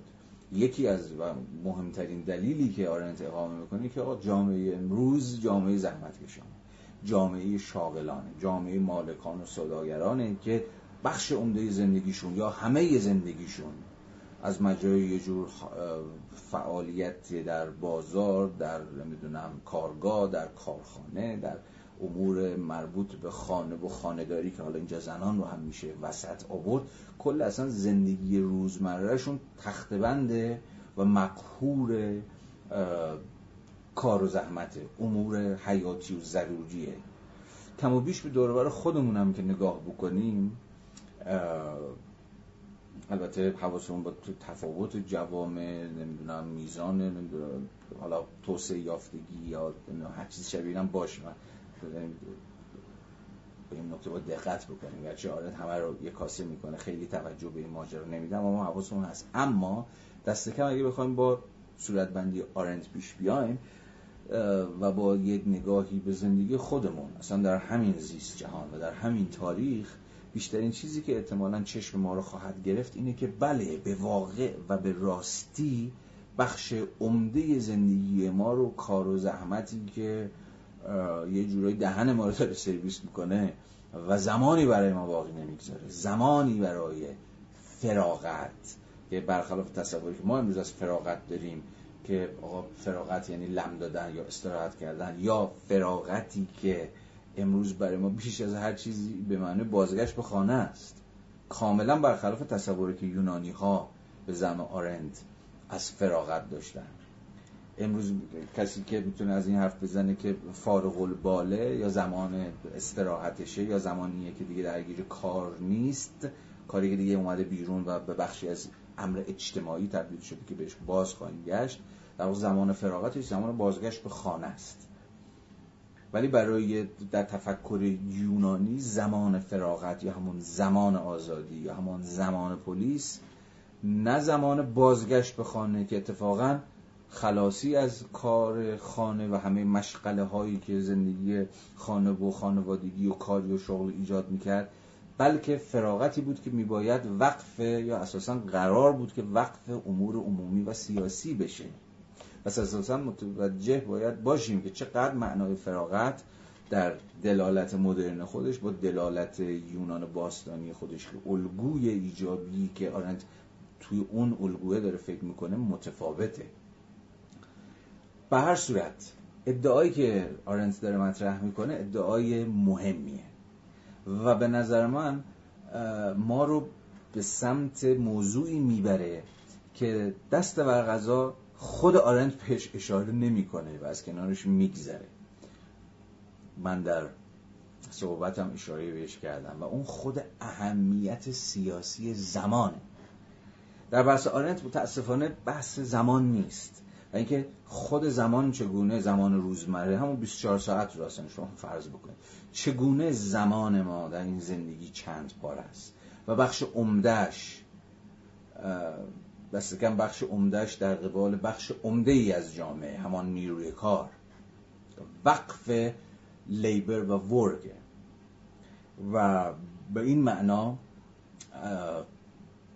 زندگی که زمانش به دست کار تسخیر شده و همه در واقع بالا و پایینش رو ضرورت کار کردن برای رفع نیازهای آغازین و اولیه و حیاتی و ضروری اشغال کرده. حالا فارغ از اینکه مشاغل چقدر ممکن با هم دیگه متفاوت باشن فشار کار یا سختی کار در هر یک از این مشاغل چقدر ممکن متفاوت باشه که البته بسیار بسیار مهمه و متاسفانه هم باز از این نکته هم چون که اشاره کوتاهی کردم در میگذره. اما به رغم این موضوع در واقع مسئله اصلی اینه که چگونه و کجا می‌توان از قسمی زمان سیاست سخن گفت. که اگر به زبان آرنتی نگاه بکنیم همان زمان آزادی است همون زمان فراغت است. چیزی که خیلی کم پیدا میشه. یا امروز خود این زمان به یک کالای نایاب یا کمیاب تبدیل شده و زمان حالا اینجا انبوهی از بحث ها میاد وسط. فکر می‌کنم اگر اجازه داشته باشم این ادعا رو مطرح بکنم در واقع این مارکسه که به اهمیت این حقیقت که زمان سیاسی است یا اصلا به خود مفهوم زمان سیاست پی می‌بره و توجه ما رو جلب حقیقت می‌کنه که تا چه پایه باید خود زمان رو و تصاحب زمان رو مثلا به یک موضوع سیاسی تبدیل کرد یا در واقع تصاحب زمان خودش یک موضوع سیاسیه. من هفته پیشم یک اشاره گذرایی کردم امروزم دوباره بهش باز میگردم و دوباره محض تکرار و تأکید به شما یادآوری می‌کنم که چرا و با چه منطقی یکی از اولین و مهمترین تلاش های سیاسی که همواره مد نظر مارکس و بعدا مارکسیستا بود و حالا از یه بعد دیگه نه فقط مارکس و مارکسیستا همین بود که باید از این زمان کار روزانه کاست. چون تا زمانی که این زمان زندگی روزمره ما درگیر لیبر یا درگیر ورکه حالا اجالتا تفاوت این دوتا رو بذاریم کنار به رغم اینکه به این تفاوت آگاهیم. اما تا زمانی که این زندگی وقف کار و زحمته گشوده نیست به روی سیاست. سیاست و هر شکلی از کنشگری خلاقانه افراد آزاد و برابر منجع در واقع مستلزم یک زمان گشوده است یک زمان فارغ از کار و زحمته و این می‌بینید که چقدر تبدیل میشه به یکی از مهمترین چنان که عرض کردم مطالبات همه جریانات سیاسی. چپ به معنی بسیار بسیار وسیع کلمه. ولی می‌دونیم خیلی هم خوب می‌دونیم که دست کم از زمان فرانکفورتیا به بعد قضیه از این هم پیچیده تر شد. یعنی زمان فراغت از کار که در الگوی مارکسی قرار بود خب دیگه زمان کنش باشه زمان سیاست باشه زمان درگیری کارگران برای ساماندهی برای گپ زدن برای سیگار کشیدن برای دور هم بودن برای یک زندگی مشترک ساختن که خب مارکس جوان به کرات به این نکات اشاره کرده در جهان حالا رسانه ای شده امروز و نه فقط رسانه بلکه دی انبوهی از دیگر آپاراتوس های به اصطلاح ایدولوژیک زمان فراغت از کار یعنی زمانی که زنگ کار می‌خوره و خب تعطیل شدیم بریم خونمون. اونجا هم وجه دیگری از استعمار زندگی آغاز میشه. که حالا بحث مفصلی است. که به دست چه به دست رسانه ها چه به دست دیگر آپاراتوس ها در واقع اون زمان هم اون زمان فراغت از کارم نه زمان کنش که بلکه زمان اشکال دیگری از یه جور استثمار شدن یا استعمار شدنه. اگر بخوام با خط فرانکفورتی بیایم جلو یا حتی با خط مثلا آلتوسری یا تا حدی حتی گرامیشیایی بیام جلو که حالا بحث مفصلی است من نمی‌خوام وارد این خط تحلیلی بشم. به نظرم میشه اینجا بحثای درخشانی وسط کشید. اما به رغم این هنوز اشاره به تأکیدی که آرنز داره می‌کنه البته بدون اینکه بحث اهمیت و دلالت سیاسی زمان رو بکشه وسط برای بحث ما حائز اهمیته و اونم دقیقا همینه که آزادی فقط اونجایی وجود داره که زحمت و کار به پایان رسیده باشه. بحث دیگه هم می‌شود کرد. در یه جور گفتگوی انتقادی با آرنت که چون بحث ما رو به سمت سوی دیگری می‌بره من ازش در می‌گذارم ولی امیدوارم که بتونیم در فرازها و مجالهای دیگه دوباره این بحث رو وسط بکشیم. خب این بحث رو هم نگه داریم با حواستون بهش باشه. خب ادامه بحث. بار دیگر مسئله تمایز خانوگوپولیس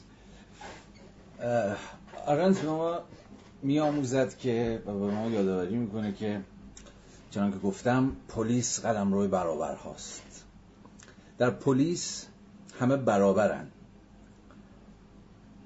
در ادامه خواهیم دید که همه به قلم روی پلیس در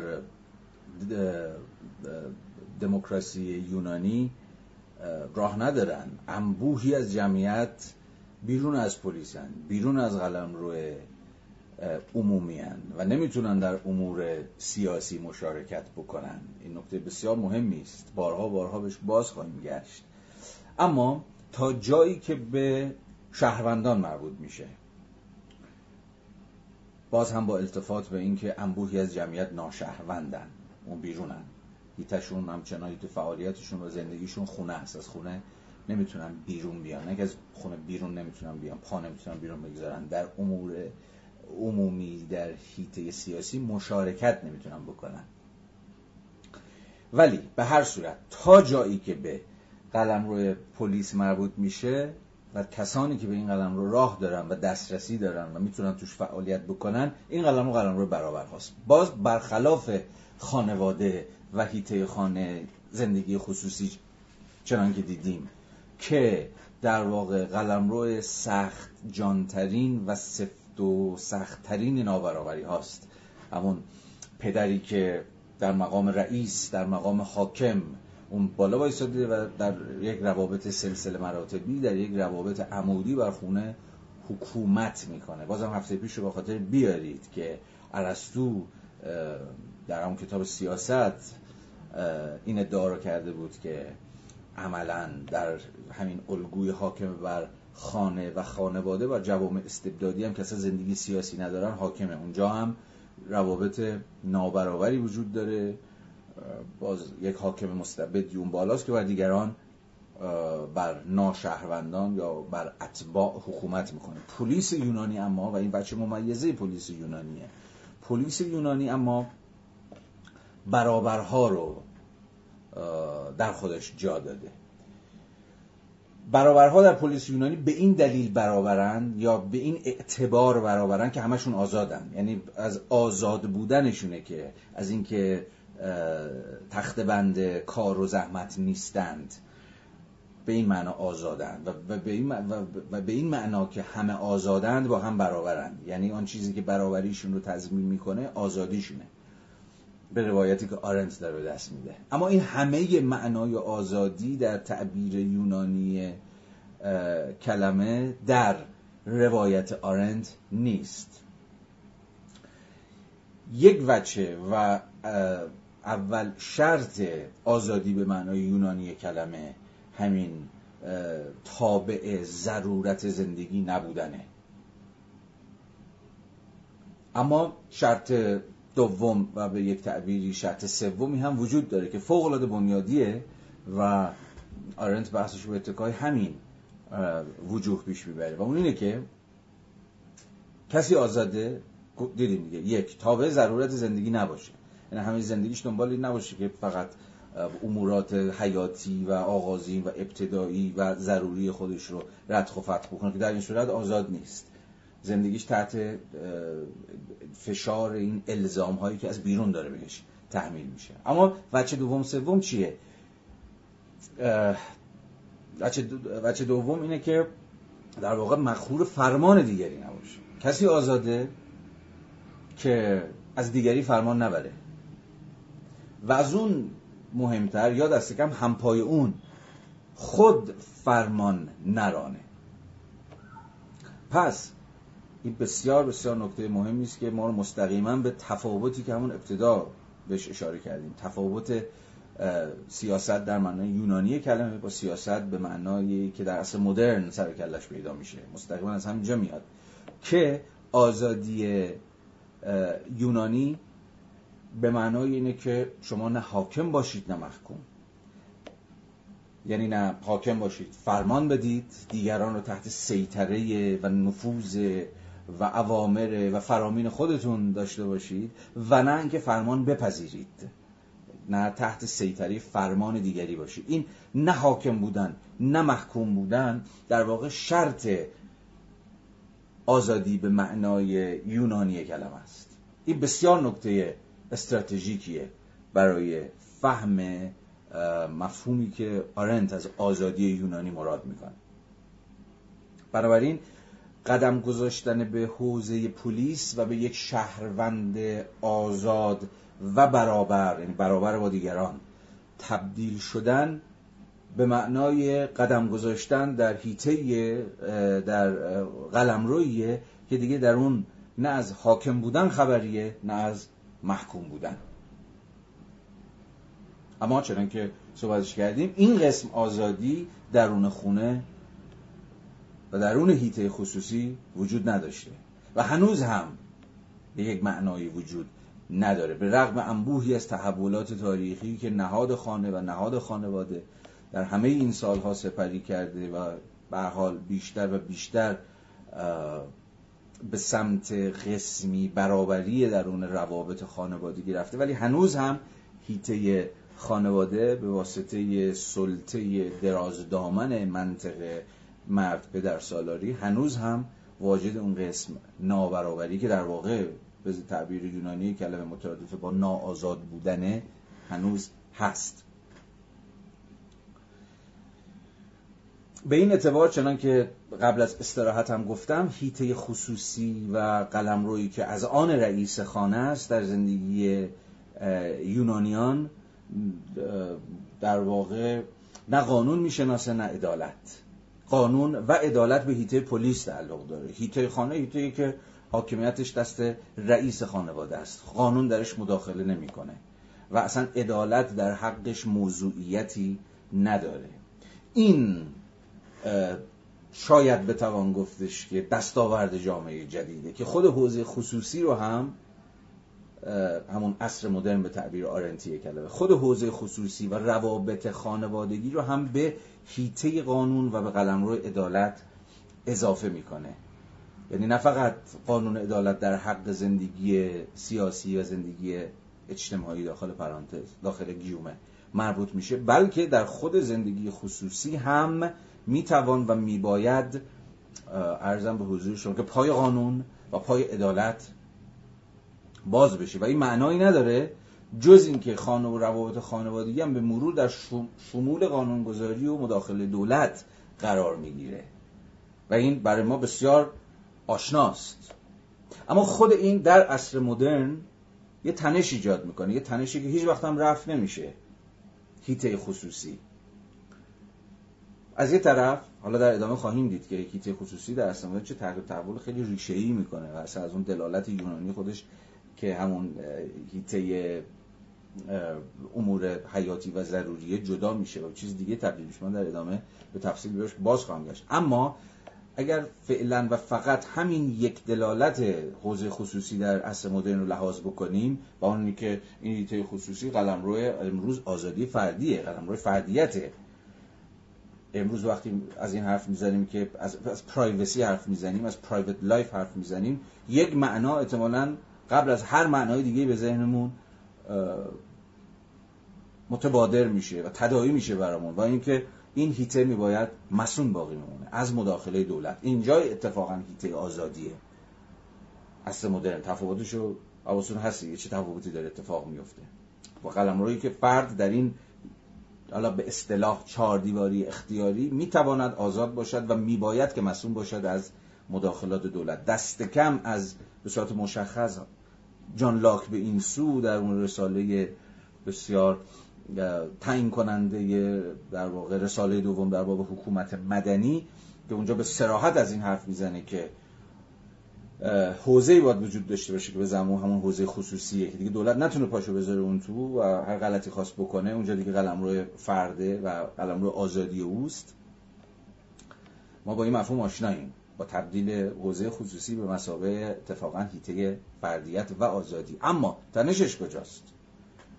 تنش نفسگیری که همواره و همواره باز میگرده در اشکال متفاوتی. و اونی که به رغم این اما شدنی نیست که و اساسا قرار نیست این گونه باشه که این هیته خصوصی به تمامی و تحت هر شرایطی از مداخله دولت مسئول باشه. یا به تعبیر دیگه و شاید به تعبیر دقیقتر قلمرو انحصاری حاکمیت خودسرانه مرد یا پدر باشه.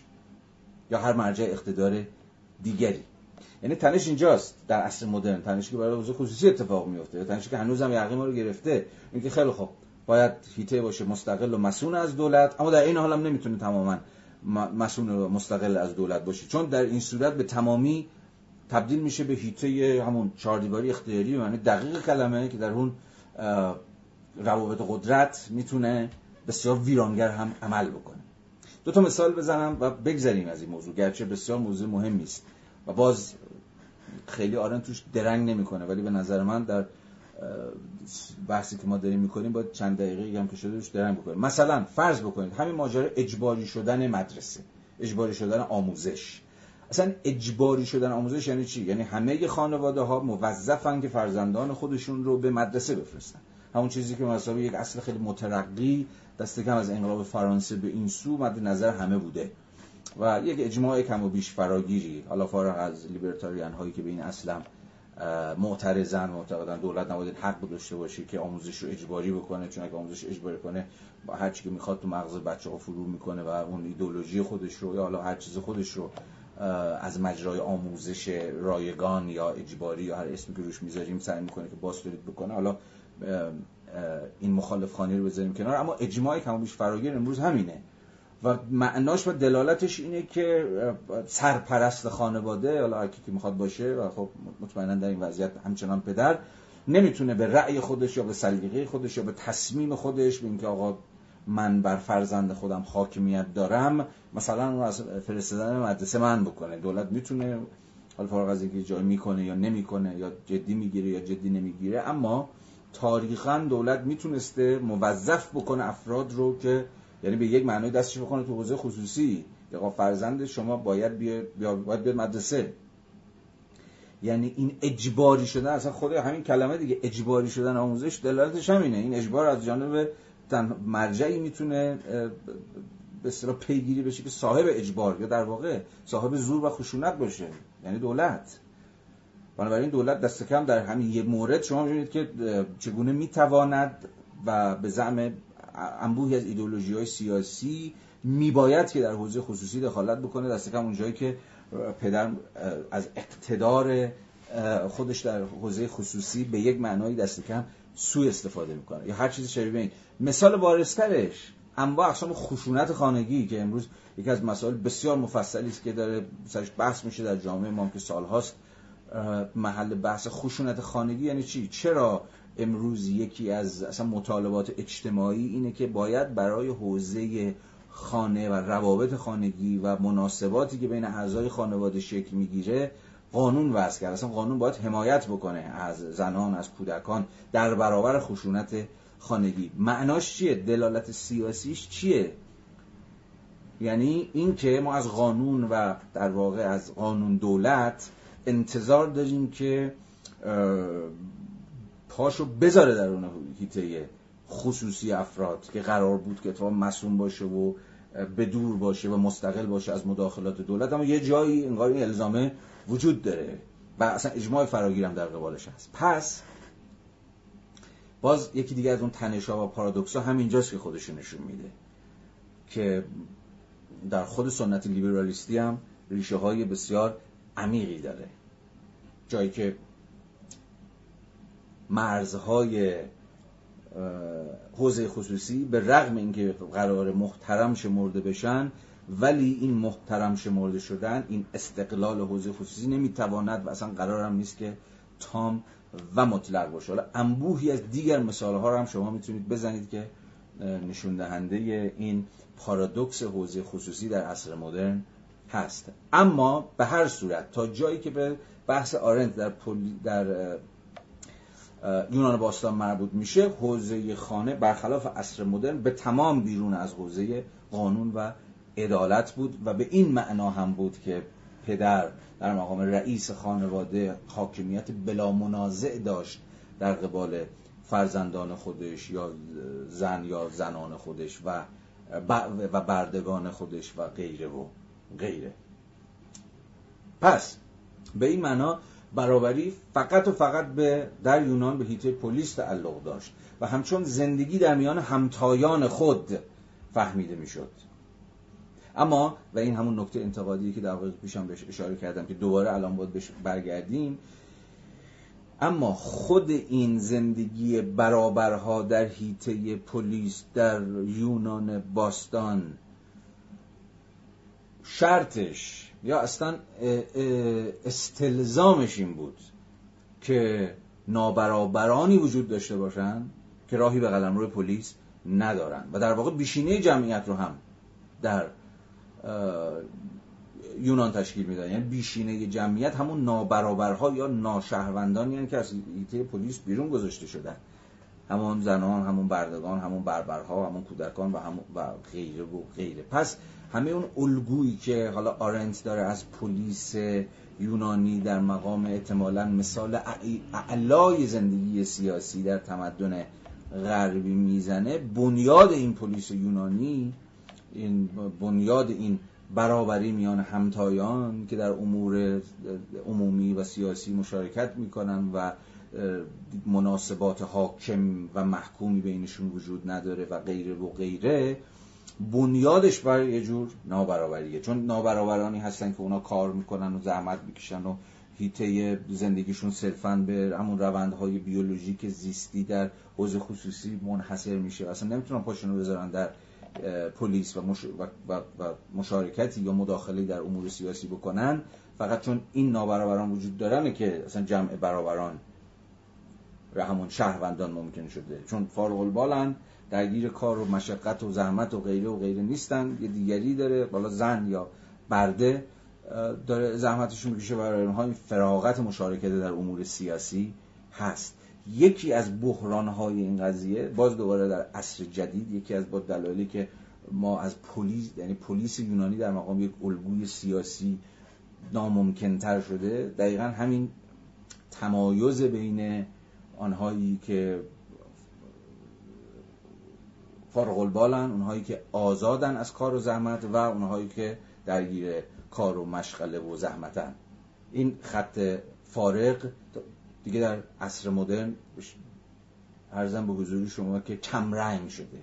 به این اعتباری که آره جامعه امروز جامعه زحمت کشانه همه فارغ از اینکه حالا چقدر زحمت بکشن یا چقدر زحمت نکشن یا هر چیزی شبیه این در واقع جامعه شاغلانه یا زحمت کشانه یا همه کسایی که به درجات و به کیفیت های متفاوت که البته چنان که گفتم بسیار بسیار مهم و استراتژیک و تعیین کننده است درگیر لیبر و ورکن. و همین هم هست که ما رو با پرسش یا به تعبیر بحران زمان سیاست مواجه می‌کنه. به واقع زمان سیاست کجاست؟ کی وقت سیاسته؟ باز در الگوی جدید الگوی مدرن در واقع سیاست ورزی خود سیاست به مشغله یا به کار یا به شغل یه دی سیاستمدار حرفه‌ای تبدیل شده. چیزی که به یک معنای یونانیان تصوری ازش نداشتن. که حالا اون به نمایندگی از جمعیت یا ملت یا مردم یا هر چیزی که شما اسمشو می‌ذارید درگیر امور عمومی و سیاسیه. این فهمیه که ما امروز داریم. یه دی سیاستمدار حرفه‌ای و شغلشون کار سیاسیه و شهروندانی که کارشون در واقع یا ورک یا لیبر یا درگیر شدن با امرار معاشه یا زندگی شخصی خودشونه که یه جوری خلاص این زندگی رو پیش ببرن و در نهایت همون باز دوباره اون شکاف بین محکومانی که حالا حاکمان یا همون سیاست مدار حرفه‌ای باید امورشون رو سازماندهی کنن یا ردخ و فتح کنن یا هر چیز شبیه این.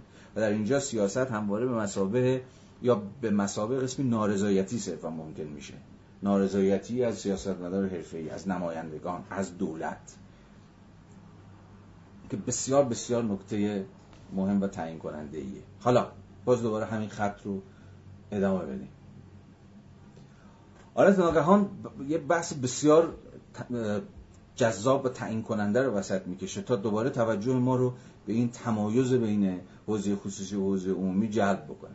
میگه که امری که این تمایز این دوتا شیته رو برملا می‌کنه در عصر باستان اینه که در سرتاسر سر این عصر شجاعت یکی از اساسی ترین فضیلت های سیاسی بود. خیلی نکته عجیبیه. می‌تونیم از خودمون بپرسیم چرا سیاست باید یک نظر می‌خوام؟ چرا شجاعت باید یک فضیلت سیاسی باشه در یونان باستان؟ چرا یونانیان شجاعت رو به مسابه یک فضیلت سیاسی میفهمیدن؟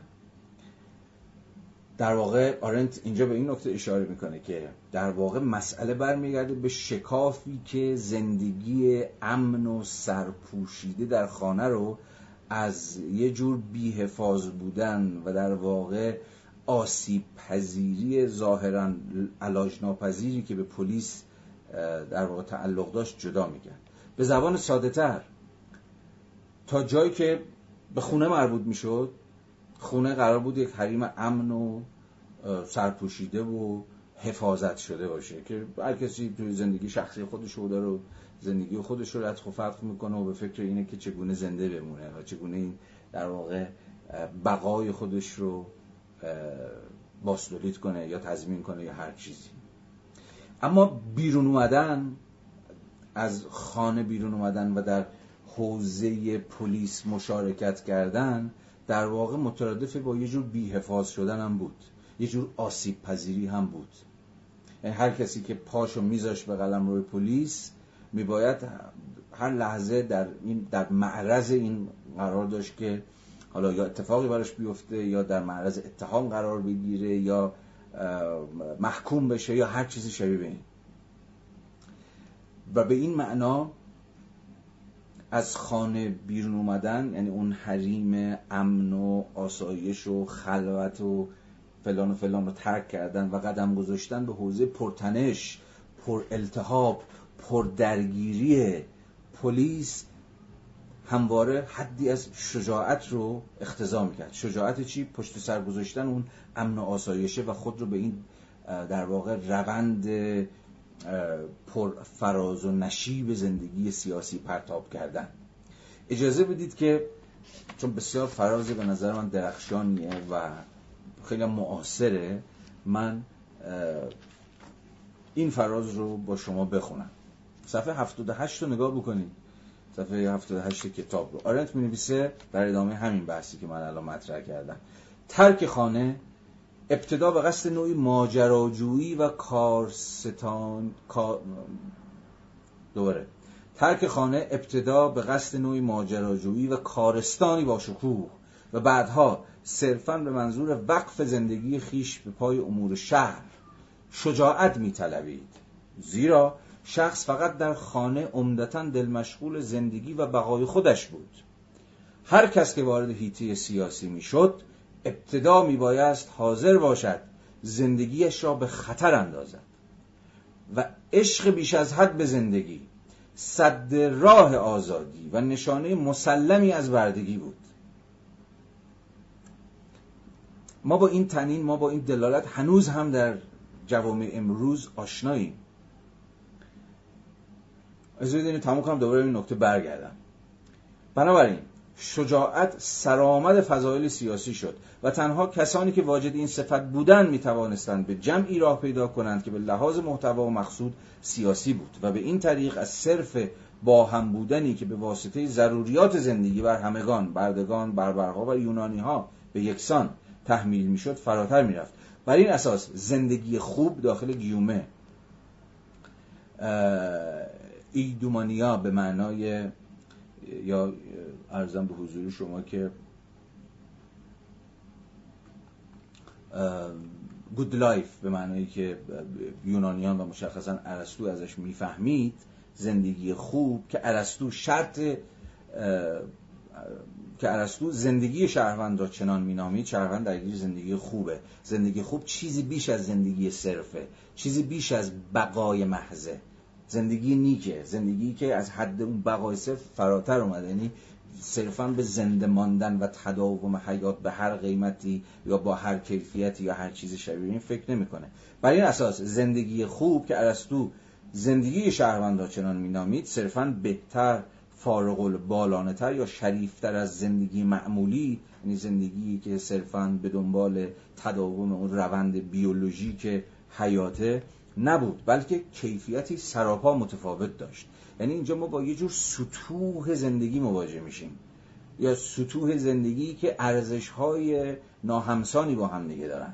یونانیان صرف زندگی یا محض زندگی رو دست کم تو روایت آرنت واجد یه جور ارزش نمی‌دونستن.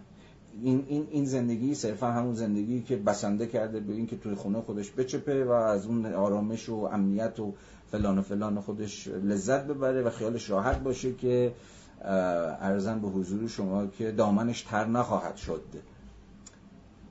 این اما این زندگی این صرف این زندگی تخت بند اون روند زیستی یا صرف اون زندگی بیولوژیکی که با همون اصل بقا تعریف میشه کیفیتی اساسا نازلتر و پایینتر در سلسله مراتب زندگی ها در تفکر یونانی داشت. زندگی نیک زندگی بالاتر که کیفیتش اساسا متفاوت بود دست کم در یکی از وجوه خودش با این شجاعت به خطر انداختن خود تعریف می‌شد. که باز یکی از الزاماتش این بود که فرد بتونه از اینکه صرفا به زندگی خصوصی خودش بچسبه و همه زندگی خودش رو وقف این بکنه که به هر قیمتی زنده بمونه بتونه از این بکنه. و خودش رو در اون آشوب زندگی political اون زندگی سیاسی که همواره حدی از خطر کردن رو اقتضا کرد این شجاعت بشه که بتونه خودش در این سیلان پیوسته پر التهاب پرتاب بکنه.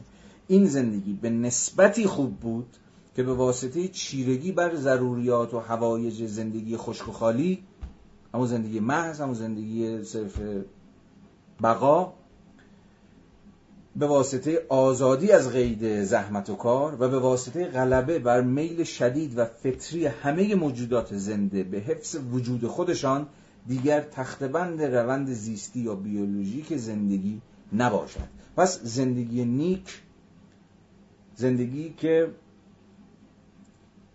قرار چیزی بیش از یک زندگی خشک و خالی باشه که فقط وقف امور ضروری و حیاتیه. چیزی بیش از منحصر شدن دل مشغولی این زندگی به زحمت و کار و مشغله و شغل و غیره و غیره باشه. و در ادامه چیزی بیش از میل فطری که همه ما به حفظ حیات داریم به حفظ زنده ماندن داریم. چیزی بیش از اینها باشه. بنابراین زندگی نیک چیزی بیشتر از بقای صرف یا زندگی محض داره. یک مازادی داره یه چیز اضافه ای داره. و اون اسمش فضیلت. یک فضیلت. و در رأسش شجاعت به این معنا. که زندگی رو به زندگی نیک تبدیل می‌کنه. و در واقع فرد رو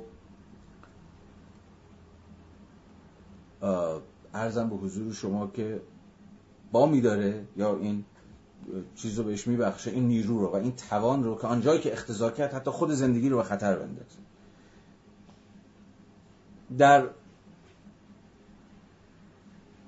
پانویس مربوط به همین فرازی که خوندم پانویس سی بس همچنان جذاب باقی میمونه و در نسبت با همین فرازی که من خوندم. اجازه می‌خوام این رو هم با شما بخونم. صفحه 131 آرنت می در زمان سولون کار به جایی رسیده بود که بردگی را بدتر از مرگ می دانستند یعنی برده شدن و برده کی بود؟ همون کسی بود که صرفا زندگیش وقت و زیستی بود. قرار بود زنده بمونه. زند... کار به جایی رسیده بود که بردگی را از مرگ بدتر می‌دانستند. در واقع برده کسی بود که این شجاعت رو نداشت که زندگی خودش رو به خطر بندازه و پذیرفته بود که برده باشه پذیرفته بود که زندگیش تخت بند صرفا کار و زحمت یا در واقع خدمت رسانی به یک ارباب یا به یک دیگری باشه و به این معنا زندگی رو دو دستی چسبیده بود. عوض اینکه مرگ رو انتخاب بکنه. داخل پرانتز یادتون باشه در فصل خدایگان و برده یا خدایگان و بنده در خود پیداشناسی روح هگل هم آن جایی که ما با مواجهه رو در روی دو خداگاهی مواجه میشیم که با همدیگه سر ستیز دارن و با همدیگه وارد جنگ میشن و, تا اینجا ظاهرا برابرن نه کسی خدایگان نه کسی برده است. در نهایت آن چیزی که باعث میشه یکی به ارباب تبدیل بشه یکی به برده در واقع همون حراس از مرگه به این معناست که هگل میگه این نبرد دوتا خداگاهی که قرار تکلیف این رو روشن بکنه که کی برده بشه کی ارباب بشه در واقع نبردی است تا پای جان. آن کسی که از این جنگ از این نبرد تا پای جان شونه خالی می‌کنه تسلیم میشه و حاضر نیست که تا پای مرگ بره سپر میندازه اون میشه برده و آن کسی که توانسته زندگی خودش رو به خطر بندازه و ریسک کنه و زندگی خودش رو قمار بکنه اون میشه ارباب. یعنی برده بردگیش به واسطه حراس از مرگشه. تو مختصات پیداشناسی روح هگلی. که خب اینجا می‌تونید تنین یونانیش رو کاملا بشنوید. از آن پس ادامه میدم صفحه 131 رو. از آن پس جان دوستی و بزدلی با برده صفتی یکی انگاشته شد. یعنی برده کسیه که جان دوسته. عوض اینکه زندگیشو به خطر بندازه مرگ با شکوه رو انتخاب بکنه پذیرفته که برده باشه. از این قرار افلاتون می‌توانست معتقد باشد که برد صفتی برد صفتی طبیعی بردگان را با این واقعیت به اثبات رسانده است که آنها مرگ را به بردگی ترجیح دادند. مزد می‌خوام مرگ را به بردگی ترجیح ندادند. و بنابراین پذیرفتن که برده باشند. پژواک متأخر از همین معنی را هنوز می‌توان در پاسخ سنکا به شکایت های بردگان یافت. سنکا میگه آزادی این چنین دم دست باشد و با این حال برده ای وجود داشته باشد. آزادی آنچنان دم دست باشد منظور مرگه مرگی که با آزادی یکیه چرا برده وجود داره؟ چون که اصل جان دوستی عملا زندگی رو به سطح فرومایه ای از بقای صرف تقلیل داده یا در این سخن او که زندگی بدون فضیلتی که می‌داند چگونه بمیرد بردگی است. می‌داند چگونه بمیرد ولی حاضر نیست بمیره. حاضر زندگی با ننگ و فلان اینها رو بپذیره ولی و به این معنی برده بشه ولی همچنان باقی بمونه دیگه. همچنان هنوزم این تنین با ماست. هنوزم این حتی توی حکمت آمیانمون توی کامن سنسمون تو ادبیاتمون توی سینما خیلی جاهای دیگه هنوز هم باقیه. زندگی با ننگ رو نمیپذیرم یا زندگی در وضعیت بردگی رو نمیپذیرم. حاضرم بمیرم اما تن به فلان و بهمان ندم. این حرف خیلی می‌خوام بگم این حرف حرف خیلی عجیبی نیست. ما هنوز این, این تنین رو میشنویم. حتی در جهان امروز. برای درک نگرش دوران باستان نسبت به بردگی به یاد آوردن این نکته بی اهمیت نیست که اکثر بردگان دشمنان مغلوب بودند. یعنی دشمنانی که در جنگ شکست خورده بودند و به بردگی گرفته می شدن یعنی در نهایت زندگی رو به مرگ با عزت یا چیزی شبیه به این ترجیح می‌دادن. و معمولا تنها درصد ناچیزی برده به دنیا می آمدن با اینکه در دوران جمهوری روم بردگان در کل از بیرون قلمرو حاکمیت روم به بردگی گرفته شده بودند اغلب از مجرای همین جنگ ها و اینجور داستان ها بردگان یونانی معمولا همان ملیت اربابانشان را داشتند بردگان یونانی. میگه اونا هم یونانی بودن. یعنی برده زاده نشده بودن به یک معنایی. آنها با امتناعشان از خودکشی طبع برد صفت خود را ثابت کرده بودند و چون شجاعت فضیلت سیاسی اعلا بود بردگان از این طریق بیارزشی طبیعی خود را معلوم داشته و نشان داده بودند که لیاقت شهروندی ندارن و حالا غیره و غیره. پس دست کم تا جایی که به این مفهوم دوباره برگردیم به بحث خودمون. دوباره تا جایی که به ارزم به حضور شما که شجاعت در مقام عالی ترین فضیلت سیاسی که یونانیان کشف کردن مربوط می‌شد. این شجاعت معنایی نداره جز این توان یا این قدرت برای به خطر انداختن یا حتی فدا کردن زندگی بیولوژیک و اینکه اصل بقا اصل نکوهیده زندگی به هر قیمت نکوهیده است.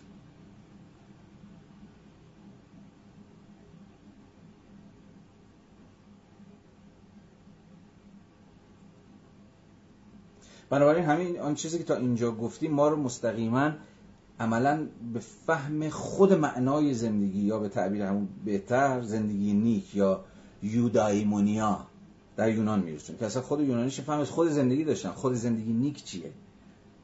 دست کم یه نکته رو الان می‌تونیم بیش اگر با آرنت همراه باشیم با قاطعیت ادعا بکنیم که ویژگی این زندگی نیک و بارسترین وجه این زندگی اینه که میباید چیزی بیش از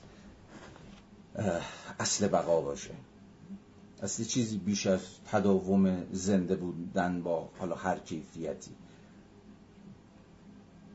برای این زندگی نیک زندگی که نه فقط چیزی بیش از بقای صرفه بلکه اونقدر شجاعت داره که خود اصل بقا رو که به هر حال شرط آغازین هر شکلی از زندگیه. چون تا بقایی وجود نداشته باشه زنده بودن صرفی وجود نداشته باشه هیچ شکلی از زندگی در درجات یا مراتب عالیتر هم بیمعنا میشه. اما به رغم این اونقدر شجاعت داره که خود این اصل بقا رو که به هر حال شرط آغازین هر شکلی از زندگی است آنجایی که اختزا کند به خطر بیاندازد یا به تمامی پشت سر بگذارد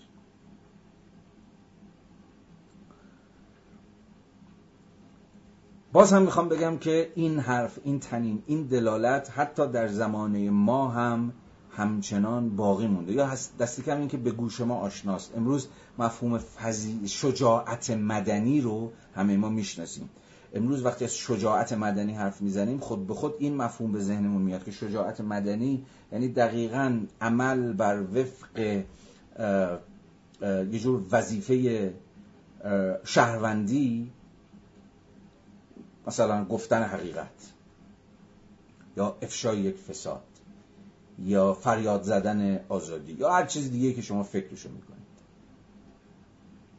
به رغم خطراتی که با خودش داره.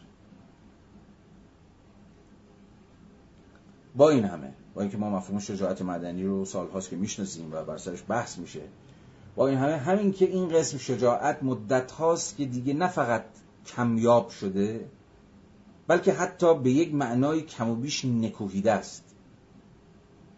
هرچند ممکنه بعضا دست کم برخی نگاه رشکامیزی داشته باشند به کسانی که شجاعت مدنی میورزند اما با وجود این این شجاعت نه تنها کمیابه بلکه کم و بیش نکوهیده است. باز دوباره نگاهی به جامعه چون جامعه خودمون بیاندازید عموما این مداخله در امور سیاسی که چنان که گفتیم مستلزم حدی از این شجاعت بود تو تعابیر روزمره هم که ما براش داریم یک جور ارزم به حضور شما که بلاحته یا حماقت کردنه یا خطر انداختن جان خود یا زندگی و آینده و کار و خانواده و اینها در شرایطی که اصلا ارزشش نداره.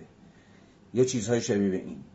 میگم ما نسبت خیلی پارادوکسیکالی باز با خود کنشگرانی داریم که حالا چیزی که به شکل خیلی نخنمایی اسمشون می‌ذاریم فعالین سیاسی. حالا دیگه این مفهوم اصلا از دهن افتاده و خیلی هم بی‌معناست. دست کم به تعبیر یونانی فعال سیاسی بی‌معناست. چون شهروند قرار بوده که اساساً زندگیش واجد اکتیویتی باشه واجد فعالیت باشه همون مشارکت مداخله در امور عمومی باشه. اینجوری نیست که یه عده زندگی کنن یه عده فعال سیاسی باشن. این تمایز دیگه باید برامون روشن باشه. این خودش پدیده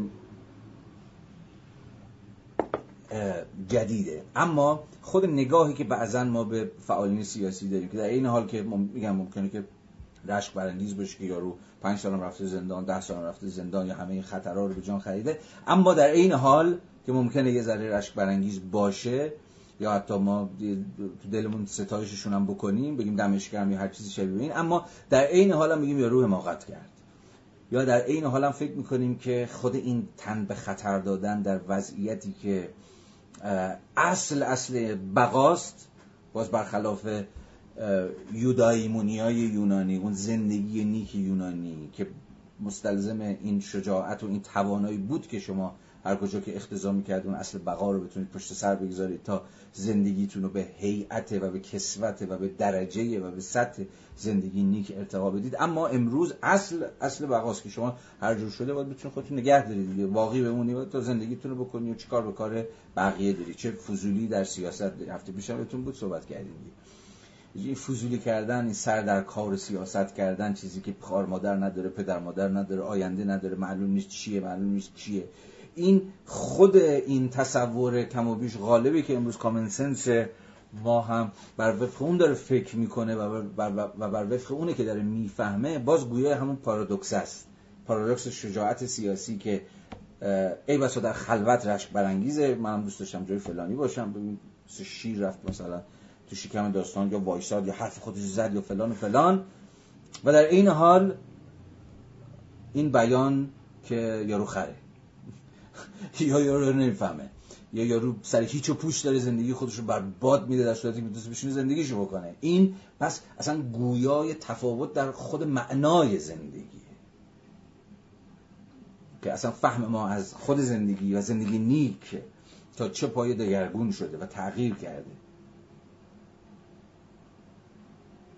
بنابراین معنای این کمیابی و نکوهیدگی و در این حال رشک برانگیزی شجاعت شجاعت سیاسی یا شجاعت مدنی در این زمانی که زندگی می‌کنیم به معنای اینه که این زندگی یک سره تحت سیطره اصل بقاست. اصلی که تداوم خود زندگی رو مستقل از اینکه این زندگی اصلا چه کیفیتی چه قایتی چه معنایی داشته باشه یا نداشته باشه به عالی ترین ارزش موجود بدل کرده.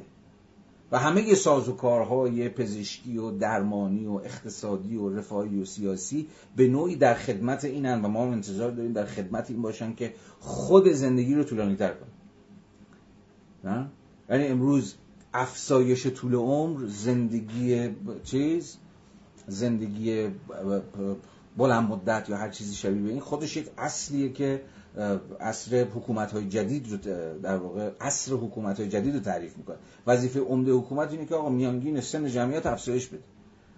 و یعنی چی؟ یعنی اصل بقا به اتکای انبوی هست. گفتم دیگه سازوکار بهداشتی درمانی رفاهی بیمه ای سیاسی اقتصادی غیره و غیره اینه.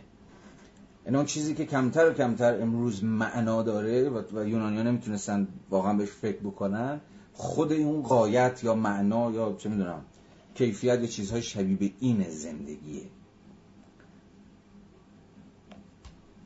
حالا این بحث هم بسیار مفصل ما می‌تونیم این خطوط رو بسیار فراتر از اون خطوطی که آرنز در این کتاب باز کرده ادامه بدیم. ولی فعلا تا همینجا اجازه بدید بسنده کنیم. خب ساعت 11 و من تازه رسیدم به صفحه 79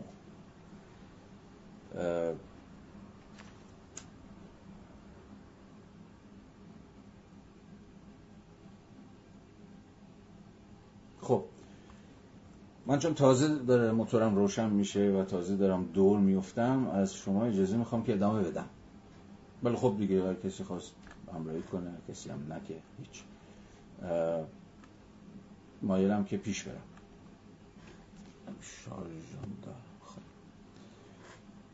بریم وارد بخش شش بشیم. حالا دقیقه دیگه بازی بریکم میدیم.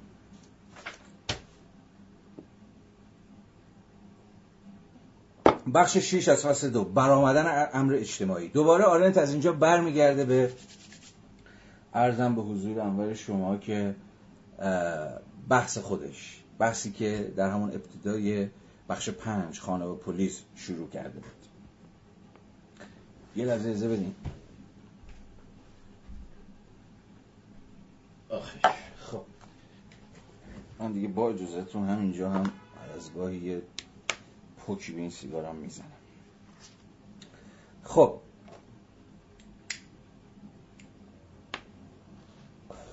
برآمدن امر اجتماعی. همون جایی که بخش قبلی رو به پایان رسوندیم رو باید ادامه بدیم. همون جایی که از این سخن گفته بودیم که اصل بقا امروز اصل عالی حاکم بر زندگی های ماست. اصلی که دیگه کمتر و هرچه کمتر خود شجاعت به مسابه فضیلت مدنی رو با فضیلت سیاسی رو می‌شناسد. اما چنون که عرض کردم خدمت شما این قضیه برای یونانیا بسیار ناشناخته بود. در عوض اون زندگی همون خشک و خالی اون زندگی بقای صرف یا اون زندگی که صرفا امن و آرامش و خلوت زندگی خودش رو ترجیح میده برای یونانیان در فهم سلسله مراتبی که اونها از خود زندگی و ارزش زندگی ها داشتن در پایین ترین درجه بود. در یونان باستان کسی که از خلوت یا زندگی خصوصیش فراتر نرفته یا اون رو پشت سر نگذاشته یعنی نتونسته بیاد و وارد حوزه عمومی و هیته سیاسی بشه مثل بردگان که نمی‌توانستن چنین کنند. و اصلا حقی نداشتن که وارد هیته عمومی بشن. دلیلش هم گفتیم. یا بربرها یعنی غیر یونانی ها از جمله ما ایرانیان به تعبیر عرستویی کلمه. گفتم به صحت و سقمش نمی‌خوام صحبت کنم. که نمی‌خواستن اصلا چنین کنن. یعنی محاسن زندگی سیاسی نداشتن. هفته پیشم با سایش صحبت کردیم. اصلا انسان تام به شمار نمی‌رفت. یعنی انسانی که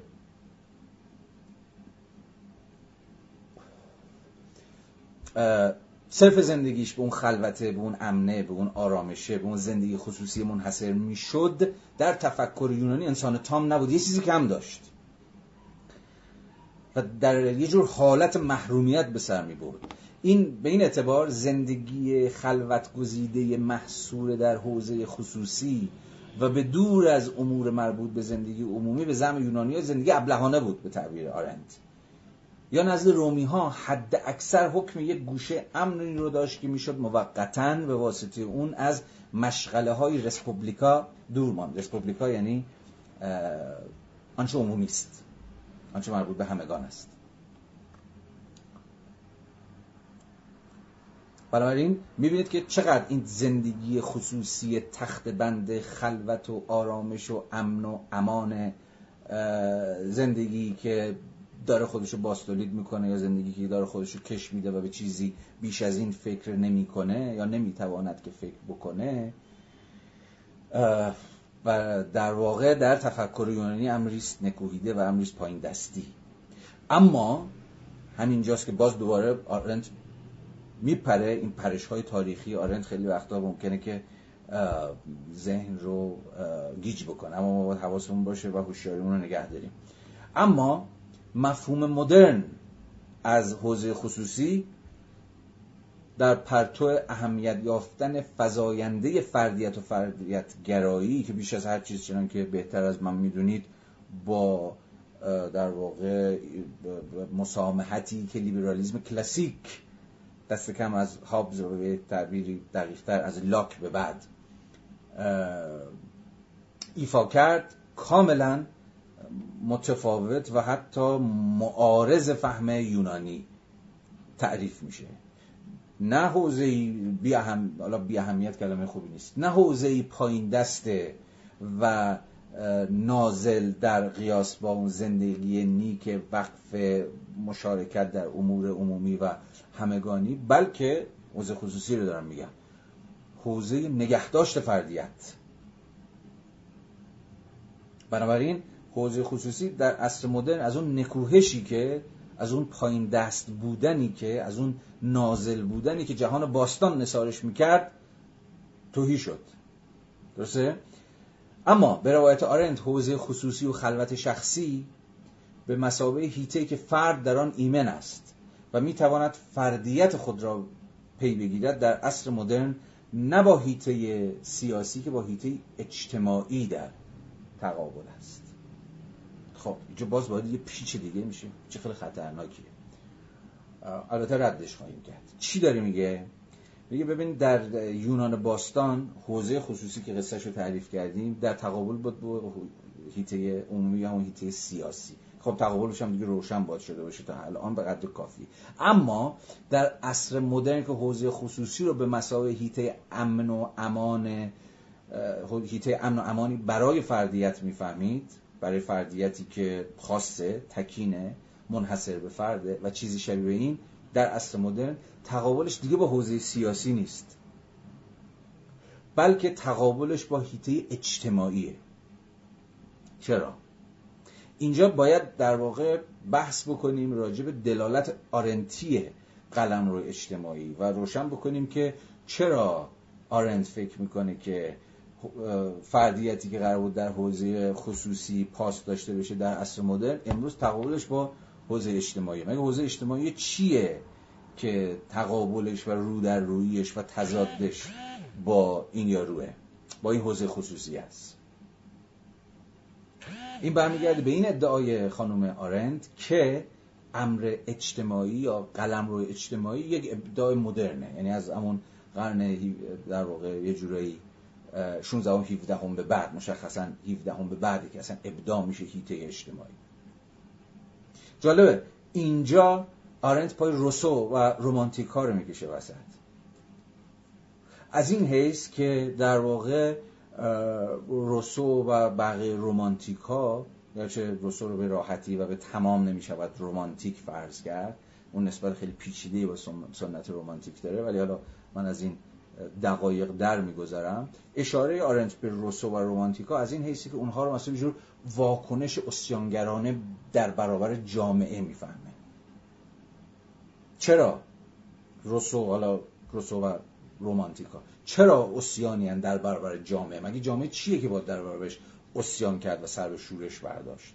در واقع این واکنش واکنش روسا و رومانتیکا در واقع شورشی بود به زم آرنت و به روایت او علیه یا در برابر اقتضاعات یکسانساز و هم دست کننده خود امر اجتماعی که در واقع چیزی نبود جز صدای همرنگی فرد با جماعت. در واقع وقتی آرنت داره از جامعه از اون سوسیتاس به مفهوم مدرن کلمه حرف می‌زنه میگه آقا این جامعه باز برخلاف پلیس یونانی که همان واحد اجتماعی زندگی در یونان باستان بود که گشوده بود به روی یادتونه دیگه ادعای آرنت. فردیت و کثرت و تنوع و تکینگی و افرادی که جایگزین پذیر نبودن. عرضم به حضور شما که رونوشتی از همدیگه نبودن. هر کس فردیت و همون تکینگی خودش داشت. جامعه به معنی عصر مدرنی کلمه وقتی سر و کلش پیدا شد برخلاف اون پلیس یونانی قلمرو در واقع امر یکسان بود. یا در واقع جامعه قرار بود انبوهی از افرادی باشه که همرنگ جماعتن. پس جامعه به معنای آرنتی کلمه همون امر اجتماعی قلمرو امر یکسانه. قلمرو یکی افراد با در واقع درون اون قلمرو با هم یکی شدن به قیمت اینکه تفاوت‌هاشون و تمایزهاشون و فردیت‌هاشون گم و گور بشه و از دست بره و دیگه اهمیت نداشته باشه.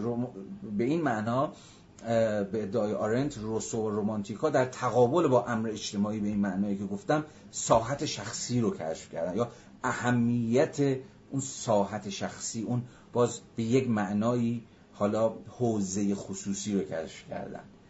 رومانتیکا در واقع ادعای عمدهش هم این بود که در برابر این جهان مدرنی که داره میاد و یه قلتک داره میندازه و همه رو داره از مجرای فرایندهای حالا صنعتی سازی و دیگر فرایندهای سیاسی و غیره و غیره داره افراد رو کم و بیش همرنگ همدیگه می‌کنه و اون فردیت رو داره تختش می‌کنه و صافش می‌کنه در واقع بازگشت به اون حیطه امن خصوصیه اون حوزه interiority حوزه درونیت عرضم به حضور شما همون جایی که هنوز می‌توان در اونجا فرد بود. فردی که دیگه همرنگ جماعت نیست و می‌تونه فردیت خودش رو جار بزنه یا می‌تونه فردیت خودش نگه داره. اما روسو دست کم اونقدر باهوش بود که بدونه و باز این هم این paradoxical بودن روسو رو نشون میده که از یه طرف نماینده تفکر مدرن از یه طرفی گرایش های سفت و سخت رومانتیک داره و این هم همیشه تفکر سیاسی رو دچار مشکل کرده. خلاصه روسو رو کجا باید بذاره یا چجوری باید بفهمتش و این هم هست که همیشه روسو رو تا همین امروز جذاب نگه داشته. از این است که روسو می‌دونست. که در این در واقع جامعه جدید یا در واقع همون فرد مدرن نمی‌تونه به تمامی وقتی در جامعه است احساس درخونه بودن بکنه. نه وقتی در جامعه است می‌تونه احساس آرامش و امن و امان داشته باشه. چون همواره داره به دست اون جامعه تهدید میشه. جامعه که قرار اونم به یکی مثل همگان تبدیل بکنه. و نه این وچه تنش آلود پارادوکسی کلمه و نه می‌تونه تماما از جامعه بیرون بزنه و به اون حیات امن شخصی خودش عقب نشینی بکنه یا در خلوت خودش منزل بکنه. به یک معنی نه رو پس داره نه رو پیش. نه به تمامی در جامعه احساس می‌کنه که خودشه و جاش امنه و درخانه است. و نه از اون طرف به تمامی می‌تونه بکنه از این بازی. بنابراین این تنش همواره باقی میمونه. همه ما در زندگی اجتماعی خودمون این تنش رو با خودمون داریم حمل می‌کنیم. در همین جامعه مثل جامعه خودمون یا هر جامعه دیگری. این تنش اینی که جامعه داره لهمون می‌کنه. داره از ما می‌خواد که یکی مثل بقیه باشیم. واسطه الزاماتش به واسطه فشارهای ساختاریش یا هر چیزی شبیه به این. و نه در این هم می‌دونیم که یا اونقدر خوشخیالیم که باور کنیم یه جای امنی وجود داره که میشه از دخالت های جامعه بیرون بود و مسئول بود و یک سوراخ سنبه پیدا کرد و اونجا چپید و فردیت خود رو یا حیات درونی خود رو دنبال کرد. این تنشه این پارادوکسه این التهاب همواره با ما هست. عضو جامعه بودن و در عین حال فرد باقی موندن. این تنش هم هیچ وقت حل نمیشه گرچه نسبتش همواره متغیره. آرنت چون که گفتم به اشاره در فرازهای قبل اشاره کرده بود اما من اجازه می‌خوام که به صراحت خیلی بیشتر از آرنتی توجه شما رو به این نقطه جلب بکنم که برآمد جامعه به این معنایی که ازش سخن گفتیم در مقام یک خانواده بزرگ یک دست و همگن که باز هم در فرازهای قبلی دیدیم دیگه به اتکای ساز و کارهای اقتصاد سیاسی معنی جدید کلمه امورش و کارهاش میباید به دست یک قدرت حاکمه ای که احتمالا همون دولت باشه ردخ و فتخ بشه. در واقع برآمد جامعه به این معنا در مقام یک خانواده بزرگ یک دست و همگن که قرار است تفرقه و اختلاف را از خود دور بکند و تحت هدایت یک منفعت مشترک یک عقیده مشترک یک صدای مشترک یا هر چیزی شبیه به این که مورد وفاق فراگیره عمل بکنه یا همون چیزی که ما اسمش می‌ذاریم وحدت کلمه یعنی جامعه مثلا چیزی وحدت کلمه داره. منافع مشترک داره عقیده مشترک داره فرهنگ مشترک داره. هنوزم همه جوامع وقتی از جامعه حرف می‌زنن همین فرضشون که آقا اون چیزی که جامعه رو جامعه, جامعه می‌کنه اموری است که بر سرش وفاق هست بر سرش اجماع هست یا بر سرش وحدت کلمه هست. برآمد این نوع زندگی جمعی در هیئت جامعه ملازم با و همزمان با شکلگیری دولت ملت که ابتدای کلاس هم من عرض کردم خدمتون که از همون قرن 16 هم و 17 هم شکل می‌گیره و ساخته میشه که در این ترکیب نیشن استیت خود اون نیشنه خود اون ملته که در تعبیر آرنتی کلمه جامعه همون ملته در واقع همچون که کل یک پارچه قرار فهمیده بشه که منافع و عقاید و خیرش به اتکار اینکه یکیه یا واحده به دست دولت نمایندگی میشه. یعنی دولته که این کل رو این جامعه رو این ملت رو نمایندگی می‌کنه. منافع مشترکش رو علاقه مشترکش رو ارزش های مشترکش رو مشترک جو مورد اجماع و توافق نمایندگی می‌کنه. به این اعتبار برابری اعضای ملت یا همان جامعه با یکدیگر بیش از هر چیز بیش از هر چیز دیگر بدین معناست که همه آنها در نسبت با قدرت حاکمی که در آنها مدیریت می‌کنه و سازماندهی می‌کنه مستقل از اینکه فرم سیاسیش مثلا سلطنت مطلقه باشه یا دموکراسی بروکراتیک با هم برابرن. در واقع برابری بیش از هر چیز باز تو روایت آرنتی کلمه برابری در تابعیت ما. برابریم نه به معنای با یکدیگر. با هم برابریم. نه به معنای یونانی کلمه بلکه به این معنا برابریم که همه در نسبت با اون قدرت متعالیه که اون بالا وایساده و داره بر ما حکومت می‌کنه به یک اندازه تابعی یا در واقع برابری در تابعیته. برابر چون همه تحت فرمانی. حالا اینجا انبوهی از دیگر بحث هایی که حول ناسیونالیزم شکل گرفتن ملت به معنای جدید کلمه و چیزهای دیگه که شبیه به این که البته آرنت هم به ویژه در اون ریشه های توتالیتاریزم به تفصیل سرش بحث کرد رو میشه وسط کشید و باید وسط کشید. تا نشون بده که این چیزهایی که آرنت داره میگه تا چه پایه مسبوق به سازوکارهای عینی و واقعی و بالفعلیه که دست کم در جوامع اروپای غربی اتفاق افتاد. و در دیگر پروسه های ملت سازی که در همین خاورمیانه خودمون و در ایران خودمونم اتفاق افتاد میشه ردش رو گرفت. ساختن ملت به مسابه برآمد جامعه ای که بیش از هر چیز به واسطه وحدت کلمش توضیح داده میشه. بنابراین می‌تونید همینجا حدس بزنید. آرنت نخونده آرنت ندیده تاریخ نخونده تاریخ ندیده خیلی منطقی. می‌تونید حدس بزنید که هزینه های این ساختن ملت یا ساختن جامعه که برخلاف همون پلیس یونانی که گشوده بود به روی اختلاف به روی کسرت به روی چندگانگی و غیره و غیره تا چه پایه میباید مستلزم ترد کردن و بیرون گذاشتن و خفه کردن صداهایی باشه عقایدی باشه شخصیت هایی باشه افرادی قومیت هایی نجات هایی که به هر شکلی با این روند به هنجار سازانه وحدت کلمه هماهنگ و جور نیستن یا در واقع تن به اون همرنگی با جماعت که شرط زندگی اجتماعی تن به این همرنگی با جماعت نمیدن. همینجاست که آرنت اشاره می‌کنه که در این عصر مدرنی که جامعه رو ابداع کرد و همه این معانی که خدمت شما عرض کردم رفتار جای کنش رو می‌گیره.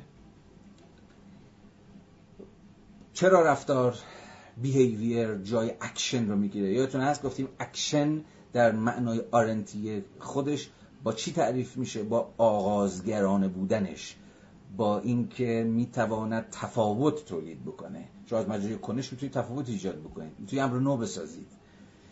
کنش به این معنا پیش بینی پذیر نیستش تا به یک الگو تا به یک ارزم به حضور شما که قاعده از قبل طراحی شده نیست. بنابراین کنش قلم روی چیزه قلم روی پیدا شدن سرکله امور ناشناخته است. از کنش شما از عملی که از شما سر می‌زنه ناگهان ممکنه که اتفاق جدید بیفته. یه سرکله دنیو امر نو پیدا بشه. به مثلا امر پیش بین ناپذیری که کسی انتظارش رو نداشت. اما وقتی از رفتار حرف می‌زنیم به دلالت و آرنت در واقع وقتی از رفتار حرف می‌زنه از نوعی از فعالیت داره سخن میگه که در واقع تابع الگومند پاره از محرک هاست. از محرک های مشابه رفتار مشابه سر خواهد زد. بنابراین رفتار همواره با تکرار پذیریش با الگومندیش و با چیزهای شبیه به این تعریف میشه. حالا باز در ادامه آرنت به این قضیه برمیگرده.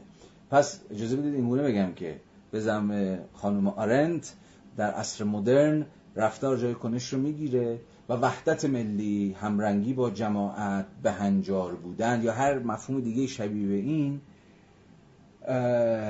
کسرت چندگانگی و تکینگی رو که ویژگی پلیس یونانی بود چون که باید به خاطرتون مونده باشه کنار می‌زنه. و هر فردیت خارق عادتی. یعنی هر فردیت نابهنجاری که با اون وحدت کلمه با اون همرنگیه با اون هر چی که هست همخونی نداره یا هر کنش خودانگیخته یه تفاوت سازانه ای از جامعه ترد میشه یا میباید ترد بشه. آنچه جامعه تودهی مینامیم و خب, می‌دونید دیگه آرنت یکی از نظریه پردازان جامعه تودهیه که به نظرش در نیمه اول قرن بیستم سرکلش در جاهای مختلف در فاشیسم در کمونیسم و حتی در جوامع لیبرال دموکراتیک حالا هر کدوم با منطق خاص خودشون پیدا شد این جامعه تودهی صرفا آخرین و در عین حال افراطی ترین مرحله جذب و ادغام افراد در یک کل واحده. یا به معنای دیگه آخرین مرحله برآمد امر اجتماعی با همه دلالت هاشه به طوری که در واقع در, در اون جامعه تودهی همه اعضای جامعه به یک اندازه در برابر الزام به همرنگی با جمع سرخم می‌کنن و به دست واقعیت اجتماعی به معنی دورکینی کلمه مهار میشن. ها؟ بنابراین باز یه جنبندی دیگه. جامعه در معنای آرنتی کلمه معادل یکسانسازی و برابرگردنی و اصل برابری صرفا بیان سیاسی و حقوقیان است. اینجا آرنت خودش رو در واقع میگه این اصل برابری که ما در اصل مدرن کشف کردیم صرفا بیان سیاسی و حقوقی همین یکسانسازی و برابرگردانیه. برابری یعنی همون همرنگی با جماعت یعنی زوال فردیت.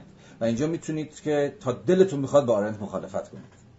و حالا اینجا بحث بسیار زیادی شکل گرفته که چگونه آرنت داره خود برابری رو به یک جور یکسانسازی تقلیل میده.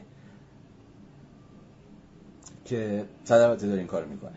ولی مهم نیست که در اینجا چرا ما با آرنت در اون تقلیل که در حق مفهوم برابری در جامعه مدرن اعمال می‌کنه مخالف باشیم که باید هم مخالف باشیم نباید با این فروکاستی که آرنت پیش می‌کشه همراه شد. اما دست کم همین یک حقیقت رو یا یک نکته رو باید مد نظر داشت که وقتی آرنت داره از جامعه حرف می‌زنه چرا و به چه معنا داره از برابرسازی از سانس شدن حرف می‌زنه؟ از انبوی سازوکارهایی که کارشون اینه در اشاره به مثلا به تعبیر که تو سنت چپ هست مفهوم هژمونی مفهوم آپاراتوس ایدئولوژیک دولت مفهوم ارزم به حضور شما که صنعت فرهنگ و غیر و غیر این بازی نمی‌کنه گرچه مطمئنا به همه این مفاهیم آگاست. ولی در اینجا می‌تونید ببینید که در اینجا می‌تونید ببینید که او تا چه پایه کم و بیش همگام با دیگر نظری های انتقادی نیمه دوم قرن بیستم حواسش جلب این هست که جامعه مدرن داره با این سازوکارها تعریف میشه بیش از هر چیزی. برای اینجاست که دوباره ما می‌رسیم به تفاوت برابری مدرن و برابری باستانی. تکلیف برابری در اولی که روشن کردیم. به زم آرنتا فارغ از اینکه چقدر باش موافق باشیم نباش. برابری مدرن یعنی حذف فردیته یعنی اصلا به هنجار شدن یک خط شدن همرنگ شدن هم صدا شدن در یک جور وحدت کلمه گم و گور شدن و حل و رفت شدن.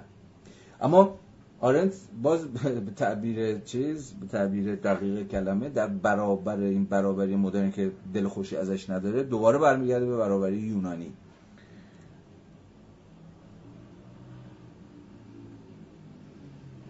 که به زم او این برابری باستانی یا برابری یونانی که دیگه می‌دونید دیگه به هیت عمومی پلیس تعلق داره به رغم اینکه منحصر می‌شد به قلم روی برابران انگشت شمار در همون کسایی که در پلیس یونانی شهروند بودن و به این اعتبار یادتون دیگه بحث کردیم دقایق پیش برابر بودن با هم ولی اندک شمار بودن. انبوهی از جمعیت به مسابه نابرابرها یا ناشهروندان پرت می شدن از قلم, از قلم پلیس بیرون. اما به رغم این این هی به رغم این به رغم این می‌کنیم نکته است یعنی این همه چیزهایی که اتفاقا میشه باش خود نابسندگی پلیس یونانی رو نشان داد دست کم از افق امروز که افقی است که بیش از هر چیز میباید به برداشتن خود تمایز بین شهروند و ناشهروند فکر بکنه و به ترد همه اونهایی که به مثلا ناشهروند زن خارجی بیگانه است کارگره چه می‌دونم هر, هر چیز اقلیت جنسی حالا کویرها اقلیت جنسی هم. و حالا انبوهی دیگر از چیز این بازی شهروند و ناشهروند رو همچنان می‌خواد ادامه بده. تفکر انتقادی به نظر من جدید. قبل از هر چیز باید با این نقطه آغاز بکنه که خود این تمایز شهروند و ناشهروند که یونانیا خیلی خوب میشناختنش و کل بنیان پلیسشان رو همون سوار کرده بودن و اصلا خود این تمایزه بود که به اونها امکان می‌داد که پلیس بسازن و یه دی برن درگیر کار سیاسی بشن یه دی دیگه فقط بیل بزنن یا در خانه به ارباب خدمت بکنن که حالا سرش صحبت کردیم. اما به هر حال یعنی گفتم این برغمه هایی که من دارم میگم به معنی این فهمید نشه که من دارم به اصطلاح یه جورایی سرسری میگذرم از نابرابری که در خود بنیان پلیس یونانی وجود داره. مارنت اشارات خیلی گذرایی می‌کنه و میگذره. اما به هر صورت تا جایی که به اون برابران انگشت شمار در پلیس یونانی مربوط میشه به روایت خانم آرنت این قلم روی پلیس همون برابران انگشت شمار مملو بود از رقابت و پیکارجویی برای سرآمدی و ممتاز ساختن خود از راه کنش ها و دستاوردهای سترگ چشمگیر. یعنی چی؟ یعنی میگه آقا اینکه برابران یا همون شهروندان در حیطه پلیس با هم برابر بودن این برابری برخلاف میگه برابری مدرن که یعنی همه رو یکسانسازی بکنید که تا حدی حالا بگذاریم بس ما بر دیگه به رغم این داستان و برخلاف فهم مدرنی که ما از برابری داریم که گفتم فهم آرن تقلیدگرایانه است از فهم مدرنی که ما از برابری داریم چون مسئله ما اینه که چگونه می‌تونیم به برابری به رغم تفاوت و تفاوت به رغم برابری فکر بکنیم. ادعای اینه که یونانی ها می‌تونستن به فکر کنن. یونانی ها می‌تونستن. هم به برابری قائل باشند هم به تفاوت. یعنی حق هر دوتا اینها رو به رسمیت بشناسن. ادعای تاریخی که داره می‌کنه اینه که آقا در پلیس یونان به رغم اینکه همه با هم برابر بودن اما هر کسی می‌خواست خودش رو ممتاز کنه هر کسی می‌خواست فردیت خودش رو به منصه ظهور بذاره. سرآمد بودن خودش رو از مجرد دست دادن به یک کار بزرگ به یک دستاورد چشمگیر. حالا در سیاست در هنر یا هر چیز دیگه شبیه به این نشون بده. یعنی خودش رو بالا بکشه. اصر باستان بیدردید به قول هومر بهتر بودن یا در واقع بهترین بودن و بالاتر از دیگر دیگران ایستادن را به خوبی میشناخت آن را ارج مینهاد. یعنی برابرها در پلیس یونانی به معنای همسدها یا ارزم به حضور شما که هم ارزها نبود. به معنای این بود که همه با هم برابرند یعنی همه به یک معنای آزادن که قصهش رو تعریف کردیم.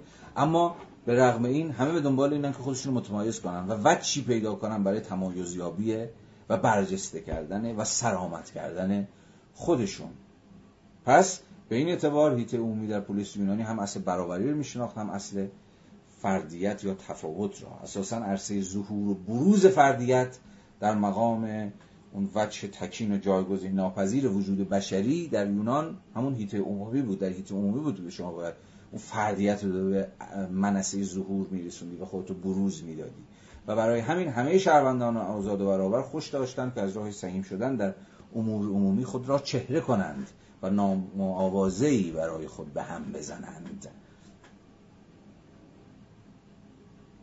حالا ادعای آرنت اینه که این وجه فردیت یا به یا تمایز بخشی که در پلیس یونانی به هیته پلیسی همون هیته عمومی تعلق داشت امروز در عصر مدرن دیگه عقب نشینی کرده به حوزه خصوصی و حوزه خصوصیه که انگار افراد در جمع خانواده در جمع دوستان در جمع خودیاست که انگار فقط می شود این فردیت رو نگه داشت و ازش پاسداری کرده و حالا دولت هم نباید بهش دست درازی کنه. حوزه امر اجتماعی دیگه حوزه زمان دیگه اونجا حوزه برابری به معنای مدرن کلمه است. حوزه همرنگ جماعت بودن یکی مثل بقیه بودنه حوزه جایگزین پذیری اینو می‌تونی برداری یک دیگر رو بذاری. این به ویژه بوروکراسی جدید دارن اشاره هم به بوروکراسی می‌کنه. به ویژه روندهای بوروکراتیک جدید که عملا هم حاکمیت هیچ کسه یعنی حاکمیتی که دیگه با هیچ شکلی از فردیت یا شخصیت خاص یا هر چیزی شبیه به این چه در مقام رئیس در مقام کارمند در مقام کارگر اینا قابل یکی نیست. شما می‌تونی اینو برداری یک دیگر بذاری یعنی حوزه امر ارزم به حضور شما که امر اجتماعی در عصر مدرن حوزه قلمرو جایگزین پذیری هاست. حوزه که دیگه به روی تکینگی و تفاوت و فلان و فلان گشوده نیست. حوزه خصوصی برخلاف عصر باستان به حوزه ظهور و بروز فردیت تبدیل شده اما همینجا می‌تونیم اشاره بکنیم به اینکه دست کم از زمان نگارش وضع بشر به این سو یعنی از 1958 به این طرف بود. حواسمون به زمان نگارش کتاب هم باشه یعنی خود تاریخ مندی و زمین مندی یک اثر هم می‌تونه خیلی از دعاوی و دلالت های یک اثر روشن بکنه که چرا یه بابایی مثلا یه چنین ادعایی داره مطرح می‌کنه. یعنی بعد یعنی روش ده 15 سال تازه بعد از جنگ دومه که دولت به شدت ارزم به حضور شما که دست بالا رو داره و دولت های رفاه شکل گرفتن. دولت های رفاهی که یک نقدها بهشون همین ماجرای یکسان سازی هاشون بود. و حالا قصه طولانی که نمی‌خوام بهش برگردم اما یه نکته ای رو می‌خوام اشاره بکنم که باز ما رو در مقام کسایی که 50 60 سال بعد دارن متن آرنتو بیشتر 60 70 سال بعد از نگارش این کتاب دارن آرنت رو می‌خونن باید حواسشون رو جمع کنن. و اون اینم اونم اینه که به نظر میاد در زمانه ما اتفاقا دست بر غذا خود اصل تمایز و تمایزیابی به ویژگی بارز هیته اجتماعی تبدیل شده. یعنی هیته اجتماعی باز به شکل پارادوکسیکالی نه فقط هیته یکسانسازی است از مجرای حالا می‌خواد شما اسمشو بذار آپاراتوس ایدئولوژیک دولت می‌خواد اسمشو بذار صنعت فرهنگ یا هر کوفت دیگه ای نه فقط حوزه یکسانسازی بلکه به یک معنایی به حوزه تمایزیابی هم تبدیل شده. و در واقع فردیت خصوصی افراد در این زمانه خود را از انحصار دارم از متنی که نوشتم می‌خونم براتون. و فردیت خصوصی افراد.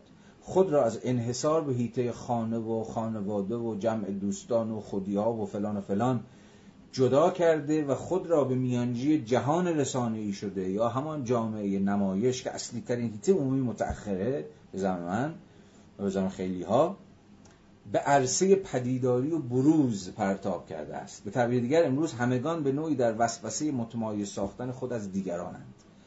پارادوکس ماجرا اما اینجاست که این خود تمایز بخشی در عین حال نوع دیگری از همرنگی با جماعت هم هست. پس ما در وضعیتی بسیار پیچیده‌تر از وضعیت آرن زندگی کنیم امروز خود این تقلب و زور زدن برای اینکه تمایز ایجاد بکنیم بین خودمون با دیگران که ارسش همین اینستاگرام ارسش همین جامعه نمایش حالا انبوهی از مدیوم ها و پلتفرم های جدیدی که اتفاقا از شما انتظار دارن که آسی رو بکنید چیزی یه کاری که مثل دیگران بلد نیستن دیگران نمی‌کنن یا دیگران به خوبی شما انجام نمیدن دوباره به یک معنای دامن زدن و عصر سرامت هاست نه؟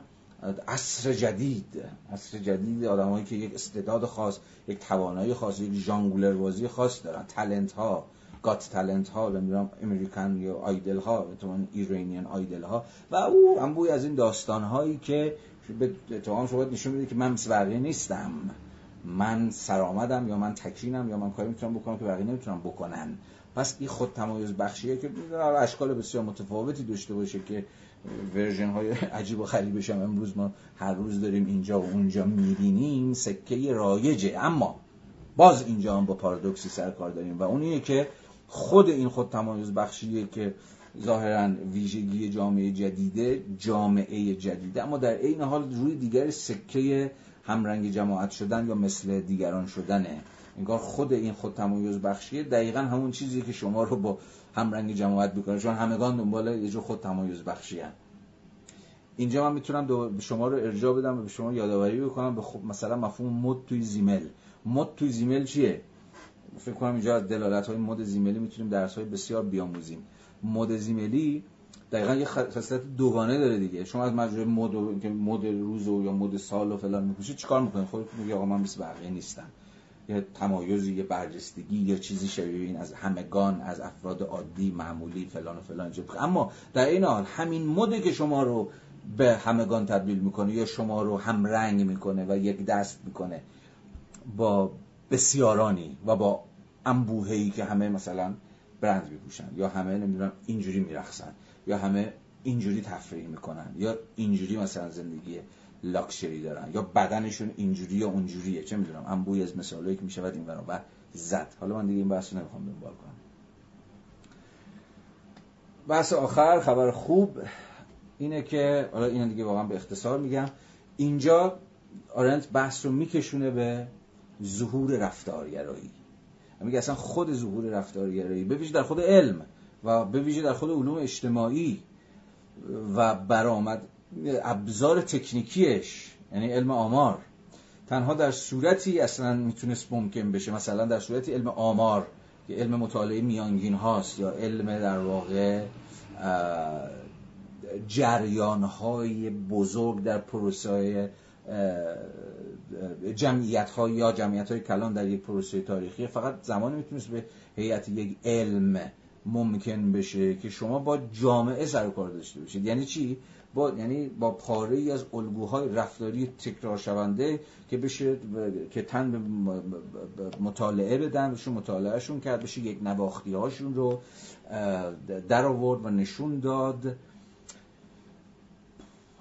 و به این اعتبار خود جامعه رو به مثلا مجموعه از الگوهای رفتاری یک نواخت تکرار شونده الگومند فلان فلان فلان به موضوع مطالعه تبدیل کرد. و همینجاست که اصلا خود انحراف از میانگین به معنای آماری کلمه یعنی اعتراف یعنی یعنی یعنی همه اونهایی که به نوعی تن به این الگوها و قواعد متناظر با آنها نمیدن دیگه. یعنی از اون یک نواختی از اون رونده کجن. انحراف از میانگین دارن. در واقع میگه خود برآمد آمار و چیزهای شبیه به این که مستلزم این بود که اصلا جامعه در همین معنایی که ما داشتیم صحبتش می‌کردیم سکرش پیدا بشه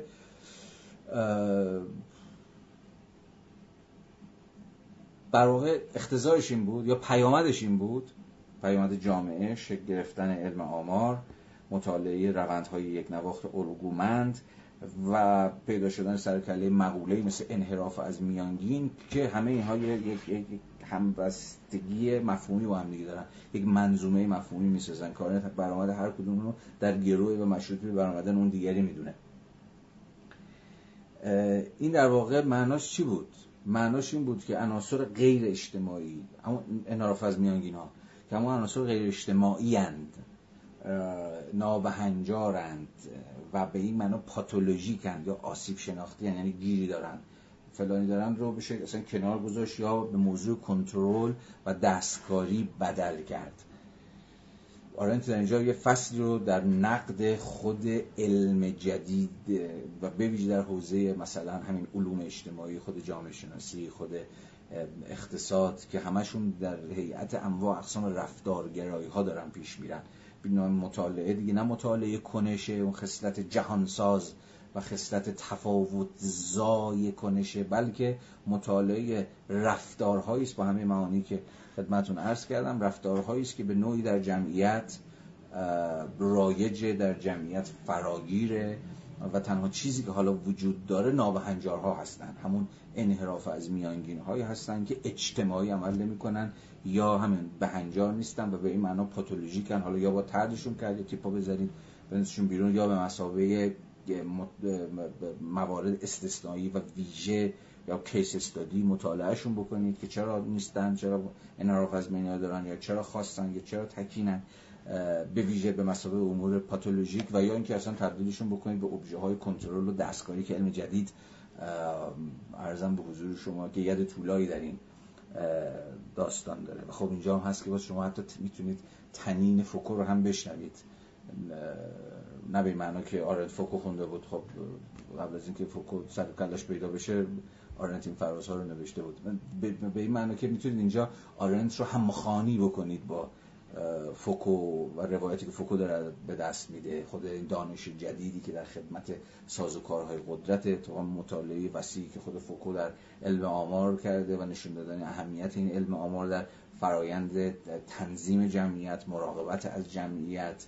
ارزم به حضور شما که کنترل ناب هنجارها و انبوهی دیگر از این قصه ها یکی دیگر از چیزایی که حالا الان یه یادم آمد که می‌شود اشاره کرد در مقام یه جور رویه های خواندن همینه. امکان هایی که خود متنه نه اینکه ما بهش تحمیل کنیم. امکان های درونی که خود متن برای همخانی با دیگران به شما میده. که مثلا همینجا. آرنت رو بتونید همخان کنید با فوکو. نه به معنا که صرفا بگیم خب همین حرفی که آرنت داره می‌زنه بعدها فوکو هم می‌زنه پس وای چقدر هم نزدیکن؟ نه اتفاقا اینها رو همخوان کردن یعنی اینکه اتفاقا این دوتا چجوری می‌تونن همدیگه رو تکمیل کنن؟ یا حتی از این جذابتر چجوری می‌تونن همدیگه رو دچار بحران کنن؟ چجوری می‌تونن نظام مفاهیم همدیگه رو پیچیده تر بکنن؟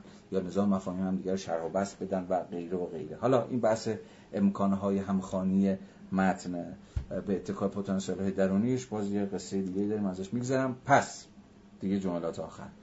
آرنت در این فرازهای پایانی بخش شیش فصل دو با اشاره به برآمد رفتارگرایی در مقام گرایش غالب در علوم اجتماعی و حالا ذره تقلیل اینجا هم داره تقلیل گرایانه البته آرنت نگاه می‌کنه چون رفتارگرایی پارادایم غالب در جامعه شناسی هیچ وقت نبوده. الان هم نیست. گرچه در رویه هایی و در سنت هایی می‌توان نشان داد که سنت آکادمیک منظورم یه جاهایی دست بالا رو داشته. ولی به حال ادعای آرنت رو بحث بکنیم. با خطاهای تحلیلیش من فقط میگم و میگذرم فقط کلیدی به دستتون میدم تا بعدا خودتون بیشتر ازش فکر بکنید. اما به حال پس ادعای آرنت اینه که ظهور رفتارگرایی به مسابقه پارادایم غالب یا به روایت ما یکی از پارادایم های کم و بیش غالب در خود علوم اجتماعی گویای برآمد امر اجتماعی به مسابقه امری است که در واقع به میانجی رویه های یکسانساز الگوهای رفتاری تکرار شونده پیش بینی پذیر رو بر جمعیت های کلان بار می‌کنه. و این دقیقا همون چیزی که باز امکان سیاست رو به مسابقه همون کنش های تکین و تفاوت زا و تفاوت سازنده ناممکنتر و ناممکنتر می‌کنه و حالا بحث دیگری که آرند پیش می‌کشه. بازم ارجاع میدم که طول تفصیل این بحث ها رو تو اون فایل ها می‌تونید دنبال بکنید. ببخشید که هی هر از گاهی شما رو ارجاع به اون فایل ها میدم چون نگرانم که بسیار از بحث ها رو من اینجا فوت کردم. ارجاع میدم که طول تفصیلش آنجا هست. خب اجازه بدید بحث دیگه همجا به پایان ببریم. ما الان رسیدیم به صفحه 93 ابتدای بخش هفت. ابتدای بخش هفت از فصل دوم. هفته بعد سه شنبه همین ساعت 9 بحث پی خواهیم گرفت. چنانکه گفتم روشمون اندکی متفاوت خواهد شد چون دیگه من تا همینجا رو هم سری قبل خونده بودم. از اینجا به بعد در هفته آتی دیگه هی مدام متن خواهیم خوند و راجع به متن صحبت خواهیم کرد و من دیگه کمتر صحبت های حالا کم و بیش فل بداهه در مقام مرور و گزارش بحث رو خواهم داشت. کارمون دیگه عملا میشه متن خواهیم.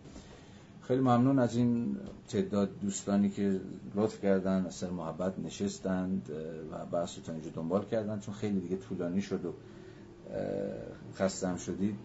دیگه من اینجا تمام می‌کنم. سوال موال اینها هم دایرکت می‌تونید از من بپرسید. من تا جایی که بلد باشم و وقتم اجازه بده در خدمتون هستم و باتون صحبت می‌کنم. هفته بعد شب بخیر. موضوع خودتونم باشید. خداحافظ.